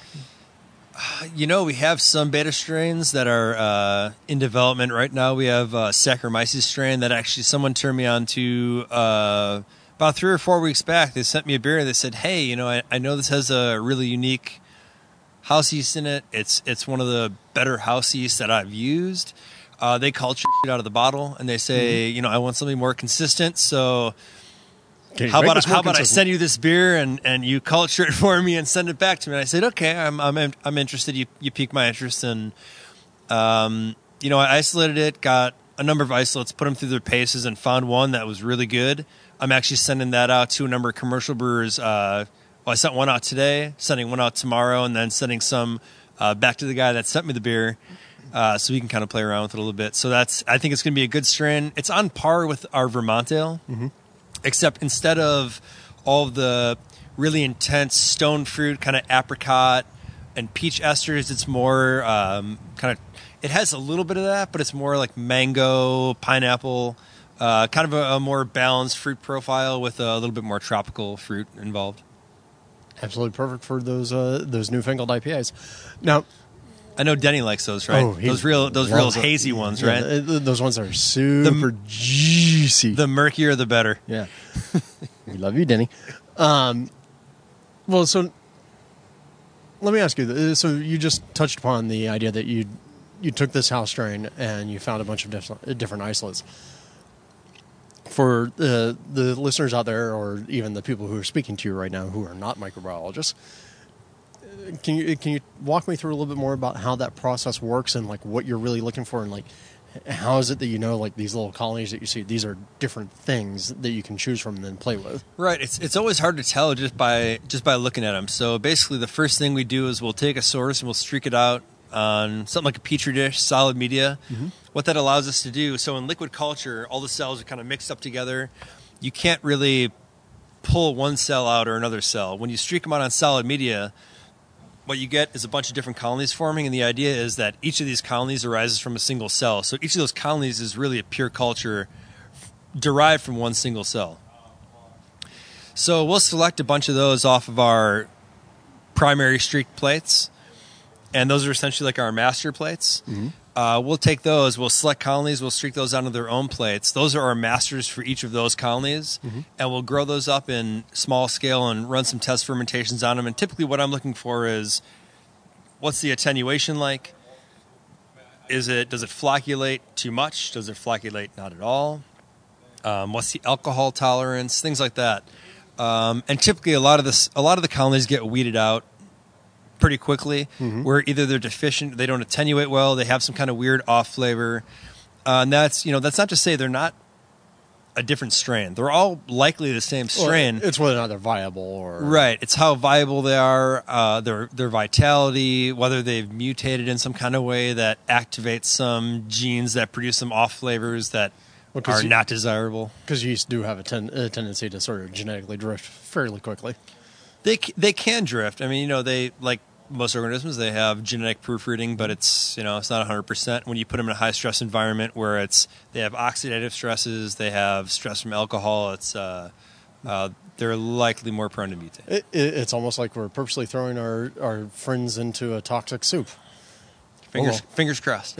well and so uh, and just to spell it out like when, when we're talking about uh, on petri dishes i mean you're literally taking a a microscopic sample of your yeast in a loop and then running it across a whole plate in a certain pattern to kind of increasingly isolate Right, down to smaller, smaller, and smaller amounts of single cells. And Right, the idea so- is that what you really want is, get, you want to get that single cell to grow up a little bit, and that's how you know that's a thing. Yep.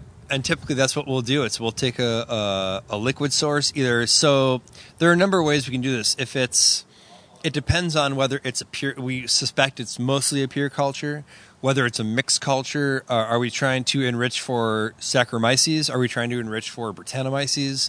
Uh, so we'll do a number of different, we'll use a number of different techniques to, to grow them up initially and streak them out and, um, and isolate and characterize them depending on what we're looking for and, um, yeah.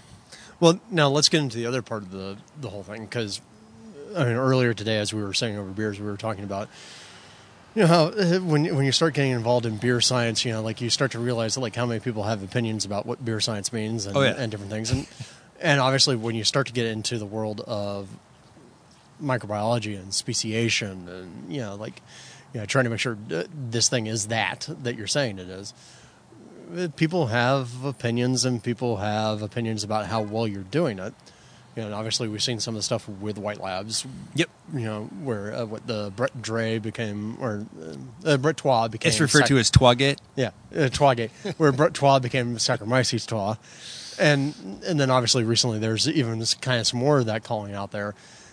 Uh, What do you do about that sort of thing? Like how how do you do the speciation? How do you how do you make sure if you're saying that something's a Brett, it's a Brett and not a sac, or or uh, how do you just go deal with it? Yeah, right now we work with um, a guy at Penn State who uh, he helps us sequence all our isolates really to to the industry best practice right now. We're not doing whole genome sequencing. We're essentially doing 16S sequencing, which is basically looking at an area of the genome that tends to vary uh, a little bit more between different species, and that's how they essentially have traditionally identified uh, what is or is not uh, a similar different species. So this is like a C versus a, a Brett or right. a Brett B. Or, right. And but now we have the advent of whole genome sequencing, where essentially you you don't just have to look at a tiny little pinhole of genetic material. You can actually look at the entire genome and say, hey, these organisms have you know they share 95% of the same genes and maybe you know and it's not even just the genes they share it's how you know how are they potentially expressed? What are the promoters in front of those genes? Is it something really active? Is it something that's not very active? So you really have two cases now where essentially before with traditional sequencing you have two organisms that initially look different mm-hmm. but when you sequence their whole genome they may be more similar than we thought. And then vice versa you have two that look very similar and then you actually look at the whole genome and they're uh, a little bit different than we uh, initially thought So now, have you ever run into a case where you thought you had like a Brett and it turned out to be a sac, or a sac that turned out to be a Brett, or something like that? Or I, I haven't yet. I mean, like I said, we sequence anything that we put out as a product to homebrewers or craft brewers. We always sequence verify it. And it's to try to avoid making assumptions. And it's like, hey, I got this from Alembic, so it's probably Brettanomyces bruxellensis. Well, it probably is. Uh, 99% More than likely. positive, it's probably that. But uh, we pref- I prefer to have a sequence in hand that, that tells me that before I sell it so I can confidently say this is this this is what a an actual experiment told me. It's not just my supposition of what it might be based on some conjecture of, of what is typically in those beers. yeah, this is, this isn't what I think it should be because this is what I think it should be. This is what I think it is because now I got the yardstick on it. This is what I know it is. Right. So now, According to best technologies, perhaps not best technology, but you know, good industry practice, standard sequencing technique. for uh, for certain values of best practices, where best practices are what are currently defined, we are practicing best practices. I think a lot of yeast companies do. I know I've talked to a lot of other guys that own, you know, smaller yeast labs, and I know they typically sequence verify. And we've all been really lucky. Like I told you before, when I when I first launched the Yeast Bay, uh, I didn't have a lot of those connections, so I was doing all my sequencing through Accugenix, which is a company out east. Uh, and that ran me uh, a few thousand dollars, which at the time, I mean, that was that was a fortune to me, and that was a, a lot of the money that I put into the company on the front end. And I wanted to be 100% positive that what I said I was selling was what I was selling, and I was willing to spend the money. And a lot of us now, though, are are lucky enough that we know, you know, a lot of research guys. I work as a genetic engineer now. I, I was previously working in particles uh, when I launched the space, so I didn't really have access to that technology. But now I work with a lot of guys that sequence stuff. I still stick with a, a, a buddy of mine out in Penn State that helps me do a lot of my stuff, but. I know a lot of these small yeast companies. They, they, they find people and they find resources to, to help them out uh, at a more f- affordable rate than uh, hundred dollars a sample. Well, I was going to say, I mean, one of the one of the things that's out there that's nice is that I mean, beer people are beer people, no matter what their education is, and it turns out that there are some very highly educated beer people out there. Who are a lot of very- molecular biologists are beer people, so it's, they, they like to be of help.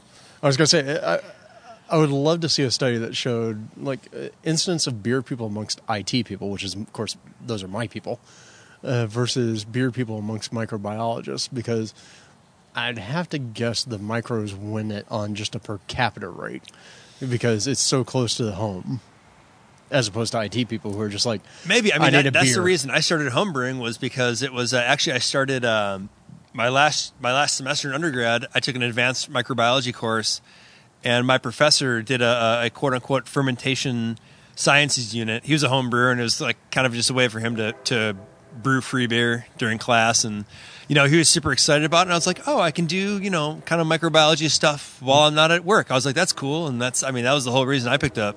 Dude, never discount the power of the uh, of the boondoggle. Yeah. The boondoggle is a powerful mechanism. All right. Well, hey, uh, Nick, it, it's a it's a little chilly out here. Our pints are almost gone.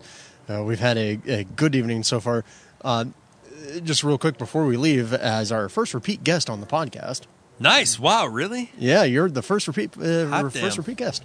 Uh, is there anything that you want people out there to know that they should pay attention to? Uh, things to look forward to from the Yeast Bay? Uh, no, just I, I guess really just keep a keep an eye on our beta program. We're going to keep chugging that out. That's what we're really putting a focus on in in 2017 and and going forward is just trying to get as much unique yeast out to uh, uh, homebrewers and craft brewers as possible. Uh, they can check out our website if they're interested at www.theyeastbay.com. That's the Yeast Bay, T H E Y E S T B A Y.com. Uh, and they can follow us on Facebook. Uh, we're the Yeast Bay. And uh, yeah, they can always feel free to reach out to me directly if they have any questions.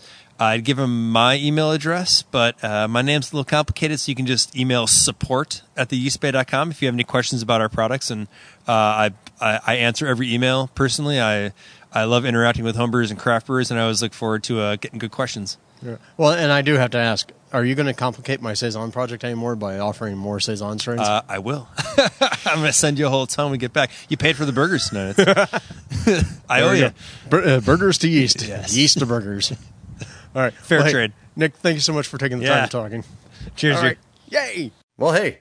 So uh, all I can say is, man, if you're going to travel and you end up in di- different weird places, there really is nothing better than to go be able to meet up with good beer fans in any place in town. And Nick is always fun to hang out with because he really has some great thoughts about yeast, has some really great thoughts about mixed culture type fermentations.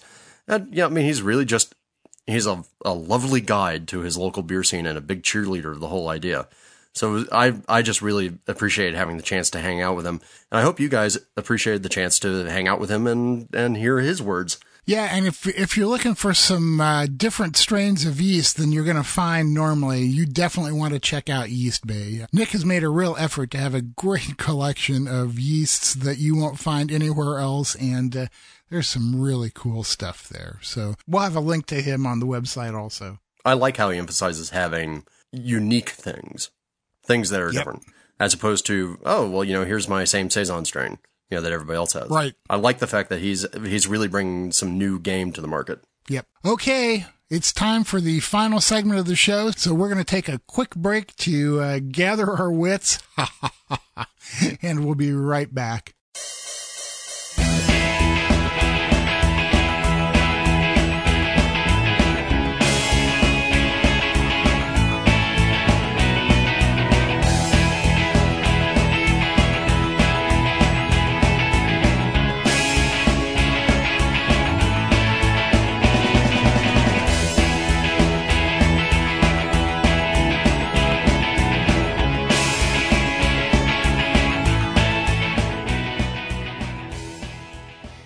We're back and we are ready to do the final segment and wrap this baby up. So to get started, we're going to do some Q&A. We have a bunch of stuff in the mailbag today or inbox as it were. The first question comes from Leonard Ashcroft who says, I've tried tasting my wort on brew days because it just seems like a homebrewer thing to do, but I'm pretty terrible at trying to extrapolate what I'm tasting from my OG sample to what my finished beer will be. What do you guys think of maybe setting aside a sample of the grains from each batch and doing this Congress mash thing side by side with the finished product? What I'd like to have would be a personal library of this malt tastes like that and is good in these types of beers. I love the increasing sexiness of malts, by the way. Crisp Maris Otter will always have a special place in my heart, but seeing things like Lofren and Mecca Grade, which I can't wait to try, warms the cockles of my heart. Well, Leonard, first of all, I just want to say I'm so happy you have warm cockles because cold cockles are just no good at all. But to get, to get slightly serious here, I think you've got a great, great idea. And to tell you the truth, a, a guy in my homebrew club did something similar recently. we all know that by the time you get done boiling your wort and uh, adding hops to it and stuff like that, it tastes pretty vile oftentimes. So doing a Congress mash, and a little aside here, a Congress mash is where you just grind the crap out of the grains, pretty much making flour out of them and doing a mash. So doing that and taking notes about what the flavors in the malt are when you when you do that mash and then what the flavors in the finished beer are is really a brilliant way to help you when you're designing recipes figure out what malts you want to use so uh, go for it buddy make a chart and then send it to us and we'll post it on the website Yeah, and I know that uh, this question was inspired by the recent video that we put up that we talked about earlier, uh, doing the little sort of fake Congress mash at home to do the testing. And you know, I, I agree with Denny. I think this is a a perfectly fine and valid idea. I don't even think that it will take that much of doing this as a dedicated thing before you really start to figure out, oh, okay, this is how that flavor translates. I think the biggest problem with tasting anything at the end of a actual beer boil is the fact that the hops actually stand out more than anything else and cover Right. cover everything else up. But I will tell you, I, I want to do this home evaluation technique with the you know say like a, a malt that I know very well like Maris Otter because I think that will allow me to build up some more of those uh, uh, taste buds to brain connection type thing. uh, but right on I, I, I will tell you, if you guys haven't watched the video we talked about earlier in the episode, go watch it because this was actually sort of a fun thing to do, and I really highly encourage people to try it. Yeah, and uh, if you guys go out there and test various malts and come up with your conclusions, please send them to us, and we'll try and put together like a chart of everybody's impressions, so that uh, everybody can look on there and see what a particular malt from a particular maltster tastes like and how it translates into the finished beer. Okay, man, your turn. Oh, my turn. I get to go now. You're, All right. You get to go. All right, this comes from uh, Andrew Browers via email, and it's regarding Fermentis BE 134. It says, Hey, Drew, I'm a fan of the podcast and the experimental brewing book. Yay. But I'm writing today unrelated to the two. What? Uh, hopefully you don't mind. No, we don't. I've been giving a, I've been given a pretty neat home brewing opportunity. Long story short, I get to brew nearly any recipe I'd like at a local brewery. The brewery sort of encouraged me to stick with dry yeast if possible. Browsing Fermentis, their preferred vendor, I noticed a new BE 134 strain listed. Uh, I was curious if you'd heard anything about this guy. I haven't been a fan of dry Saison strains in the past, but thought this one sounded more up the DuPont alley. I can't find a lot on this strain, so trying to explore it a bit before committing to try it on a brewery sized batch. I'm considering doing a uniquely hopped table Saison, but bonus points for your favorite slightly unique but not crazy Saison additive. Thanks, Andrew. First, Andrew, great name. Um, so yeah, BE one thirty four is relatively new.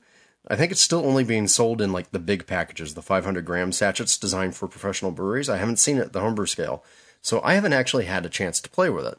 Now, trolling around and doing a lot of a lot of other research and finding people's reactions to it, it does seem like it's another sort of variant on Dupont.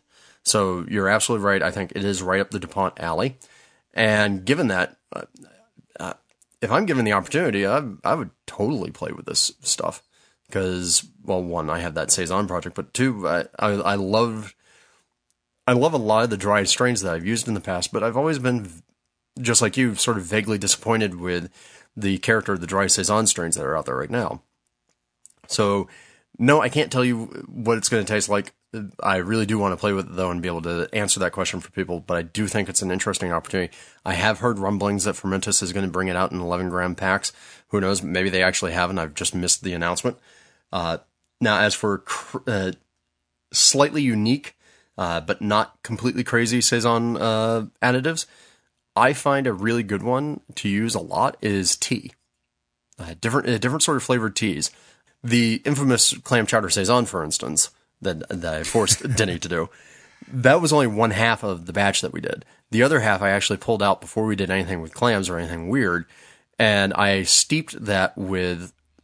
Sorry, I pulled it out before we did anything weird with the clams, and actually added a tincture that I made of a really powerful Earl Grey tea, and just did it in a low level. Add that to the keg at packaging to make it into an Earl Grey saison to play with the creaminess that was coming from the potatoes, and that was actually really really spectacular. So tea is always interesting because there's so many different flavors and so many different ways to add it, and it gives a a flavor profile that works, I think, very well in harmony with a Dupont style saison strain. So there you go. And you know, I gotta say, uh, I'm not much of a tea fan, and I actually like the clam chowder half better. But you know, uh, I'm sure that that's not going to go for everybody. And there are a lot of people using tea as a flavoring, and uh, you know, the half with the tea and it didn't suck either. So go for By, it. by the way, I want that carved on my gravestone. I preferred the clam chowder saison half. there you go. Right. Okay. Our next email comes from Steve Pavelchek, who says, Denny and Drew, I recently built a fermentation chamber with temp controls, but how does one decide on what temp to use for fermentation? For example, US-05 says an ideal range is 64 to 82 degrees Fahrenheit. That's a fairly large temp range, and even Denny's favorite 1450 shows 60 to 70 degrees Fahrenheit. That was great when I just put my carboys in the basement to ferment, but now that I can control down to the degree, what should I do? Are there pros or cons to using lower temp versus higher temp? Thanks, Steve Pavelchek, Atlanta, Georgia. Well, Steve, um, basically the deal is that in general, the rule of thumb is that enough uh, vagueness? The in general, the rule of thumb is that the lower the temperature you ferment at, the fewer esters you will produce. Uh, I almost always ferment all of my beers at or even below the low end of the temperature range. For instance, with 1450, I can't remember the last time I didn't start that at 63 degrees. Um, I leave it there four or five days, kick it up to 70, 72 for a couple days to make sure it's finished, and then crash it down to 33. Um, I think that that's going to be generally true of most yeasts. US 05 may be a special case. Uh, I get a lot of peachiness out of 05, and, which is why I don't use it very much and I ferment it at a lower temp, like say 63 again. There are reports that by fermenting at high 68, 70 degree range, you don't get the peachiness. When I tried that, I still did. Maybe I'm just extraordinarily sensitive to it.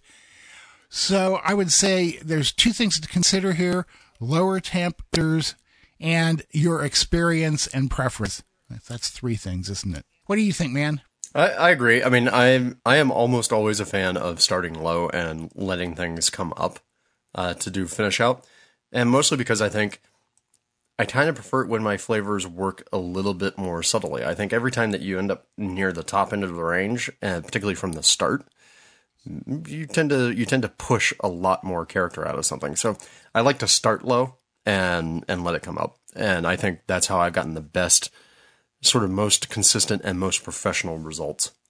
I think, I mean, I guess as a general rule of thumb, Steve, I would say start at the low end and uh, after four or five days, uh, let the temperature start rising or set it higher and see what that does for you. And uh, it'll vary from strain to strain. And that's where your taste buds and preferences come into play. And experience. And experience, indeed. Okay, man, you get the last one here. All right. So last one comes from uh, Charlotte Freeston via email, and Charlotte writes in, I believe, from the UK, saying, "Hi, Drew and Denny. I like that order better. I was hoping you could help me out. As as my first attempt at adding fruit into my beer, I thought I'd have a go at your blue beer in experimental homebrewing. Right on time for British summer. Fingers crossed. Yeah, it is kind of a, always a dicey proposition if Britain will have a summer." Uh, my translation, I've basically just converted it into grams of your recipe, is coming in at more like 6.8 ABV and OG of 1063 rather than the 3.2 1036 uh, in your recipe. Does the blueberry addition, 2 kilograms, reduce the ABV because of the water content of the fruit? Seems like a big difference. Hoping you can help. Thanks, Charlotte. Well, Charlotte, this is what we call in the industry a up. yeah, that's the professional writer's term for it. Yep. Uh, you have discovered the dirty little secret, which is somewhere along the way, the transcription got messed up, and what I'm guessing happened was the 1063, which you are noticing as your final calculation, was actually the correct gravity. And I flip flopped it with my dyslexia to 1036. Hi. Uh, and that then did the ABV calculation on that separately, which is why it reads 3.2 as opposed to 6.8. So, no, congratulations, you are not wrong. I was. So we can't even like blame this on somebody else, huh? Because you did it. no, this, this is totally me. Uh, Mea culpa, Mea culpa, Mea maxima culpa. So Charlotte, there you go. If you want to brew that beer, it's going to be a 1063 beer. Uh, you know, uh, just drink less of it. That's what I've been finding. Okay. Yeah, and oh wait, wait before we leave, Yes. breaking news. Cause hey, do you guys know that we have an Instagram feed up and running now? We're making posts to it every day. And just this morning, Denny posted a picture of the recording setup that we're using uh, for this on his side. And well, it turns out like just literally in the last minute or so, we had a comment on the on Denny's photo from uh, Garrett uh, TMN, who says, "Is tiny bubbles that cling to the inside of a glass a sign of a dirty beer glassware? Uh, something I haven't figured out yet." And my answer to that, Garrett, is, in my experience, yes, that seems to be very indicative of a dirty beer glass. What do you think? Uh, I think it certainly can be. Basically, what's happening is that there are nucleation sites on the inside of that glass that allow those bubbles to form. So, uh, yeah, that could very well be.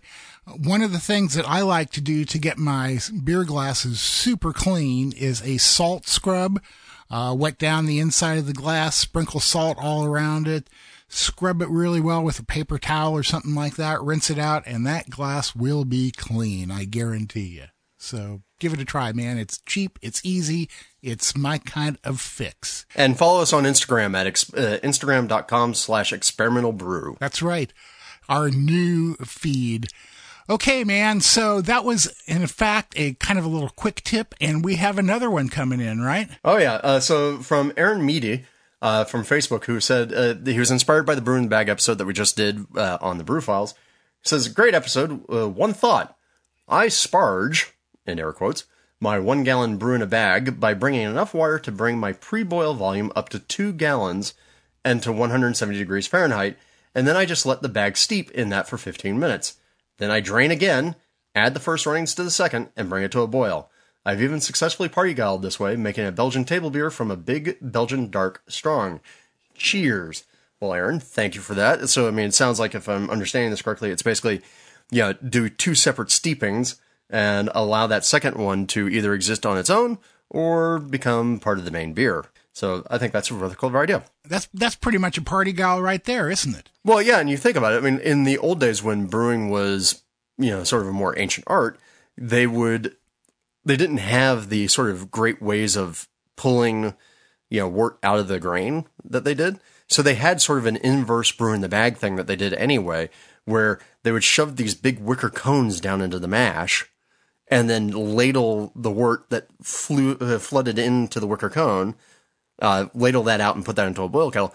And so they were effectively doing the same thing anyway because they would just add water and do that again. So there you go. Sure. Go for it, man. Okay, well, it's time for everybody's favorite part of the program, something other than beer. Because, you know, when you've been drinking all that beer, you got to do something else.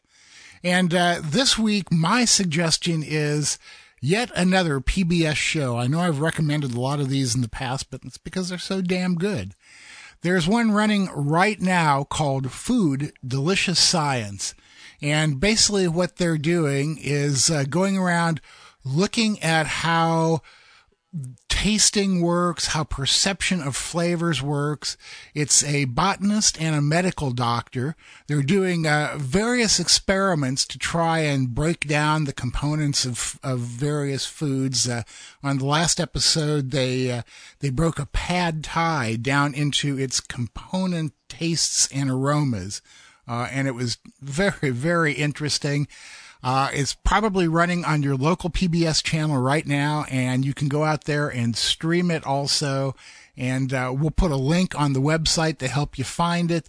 But it is a really cool show. There is a lot of relevance to what we do in terms of brewing and tasting beer, and uh, I'm just finding it completely fascinating. The guys doing the show are interesting guys, and the experiments that they're doing are absolutely fascinating.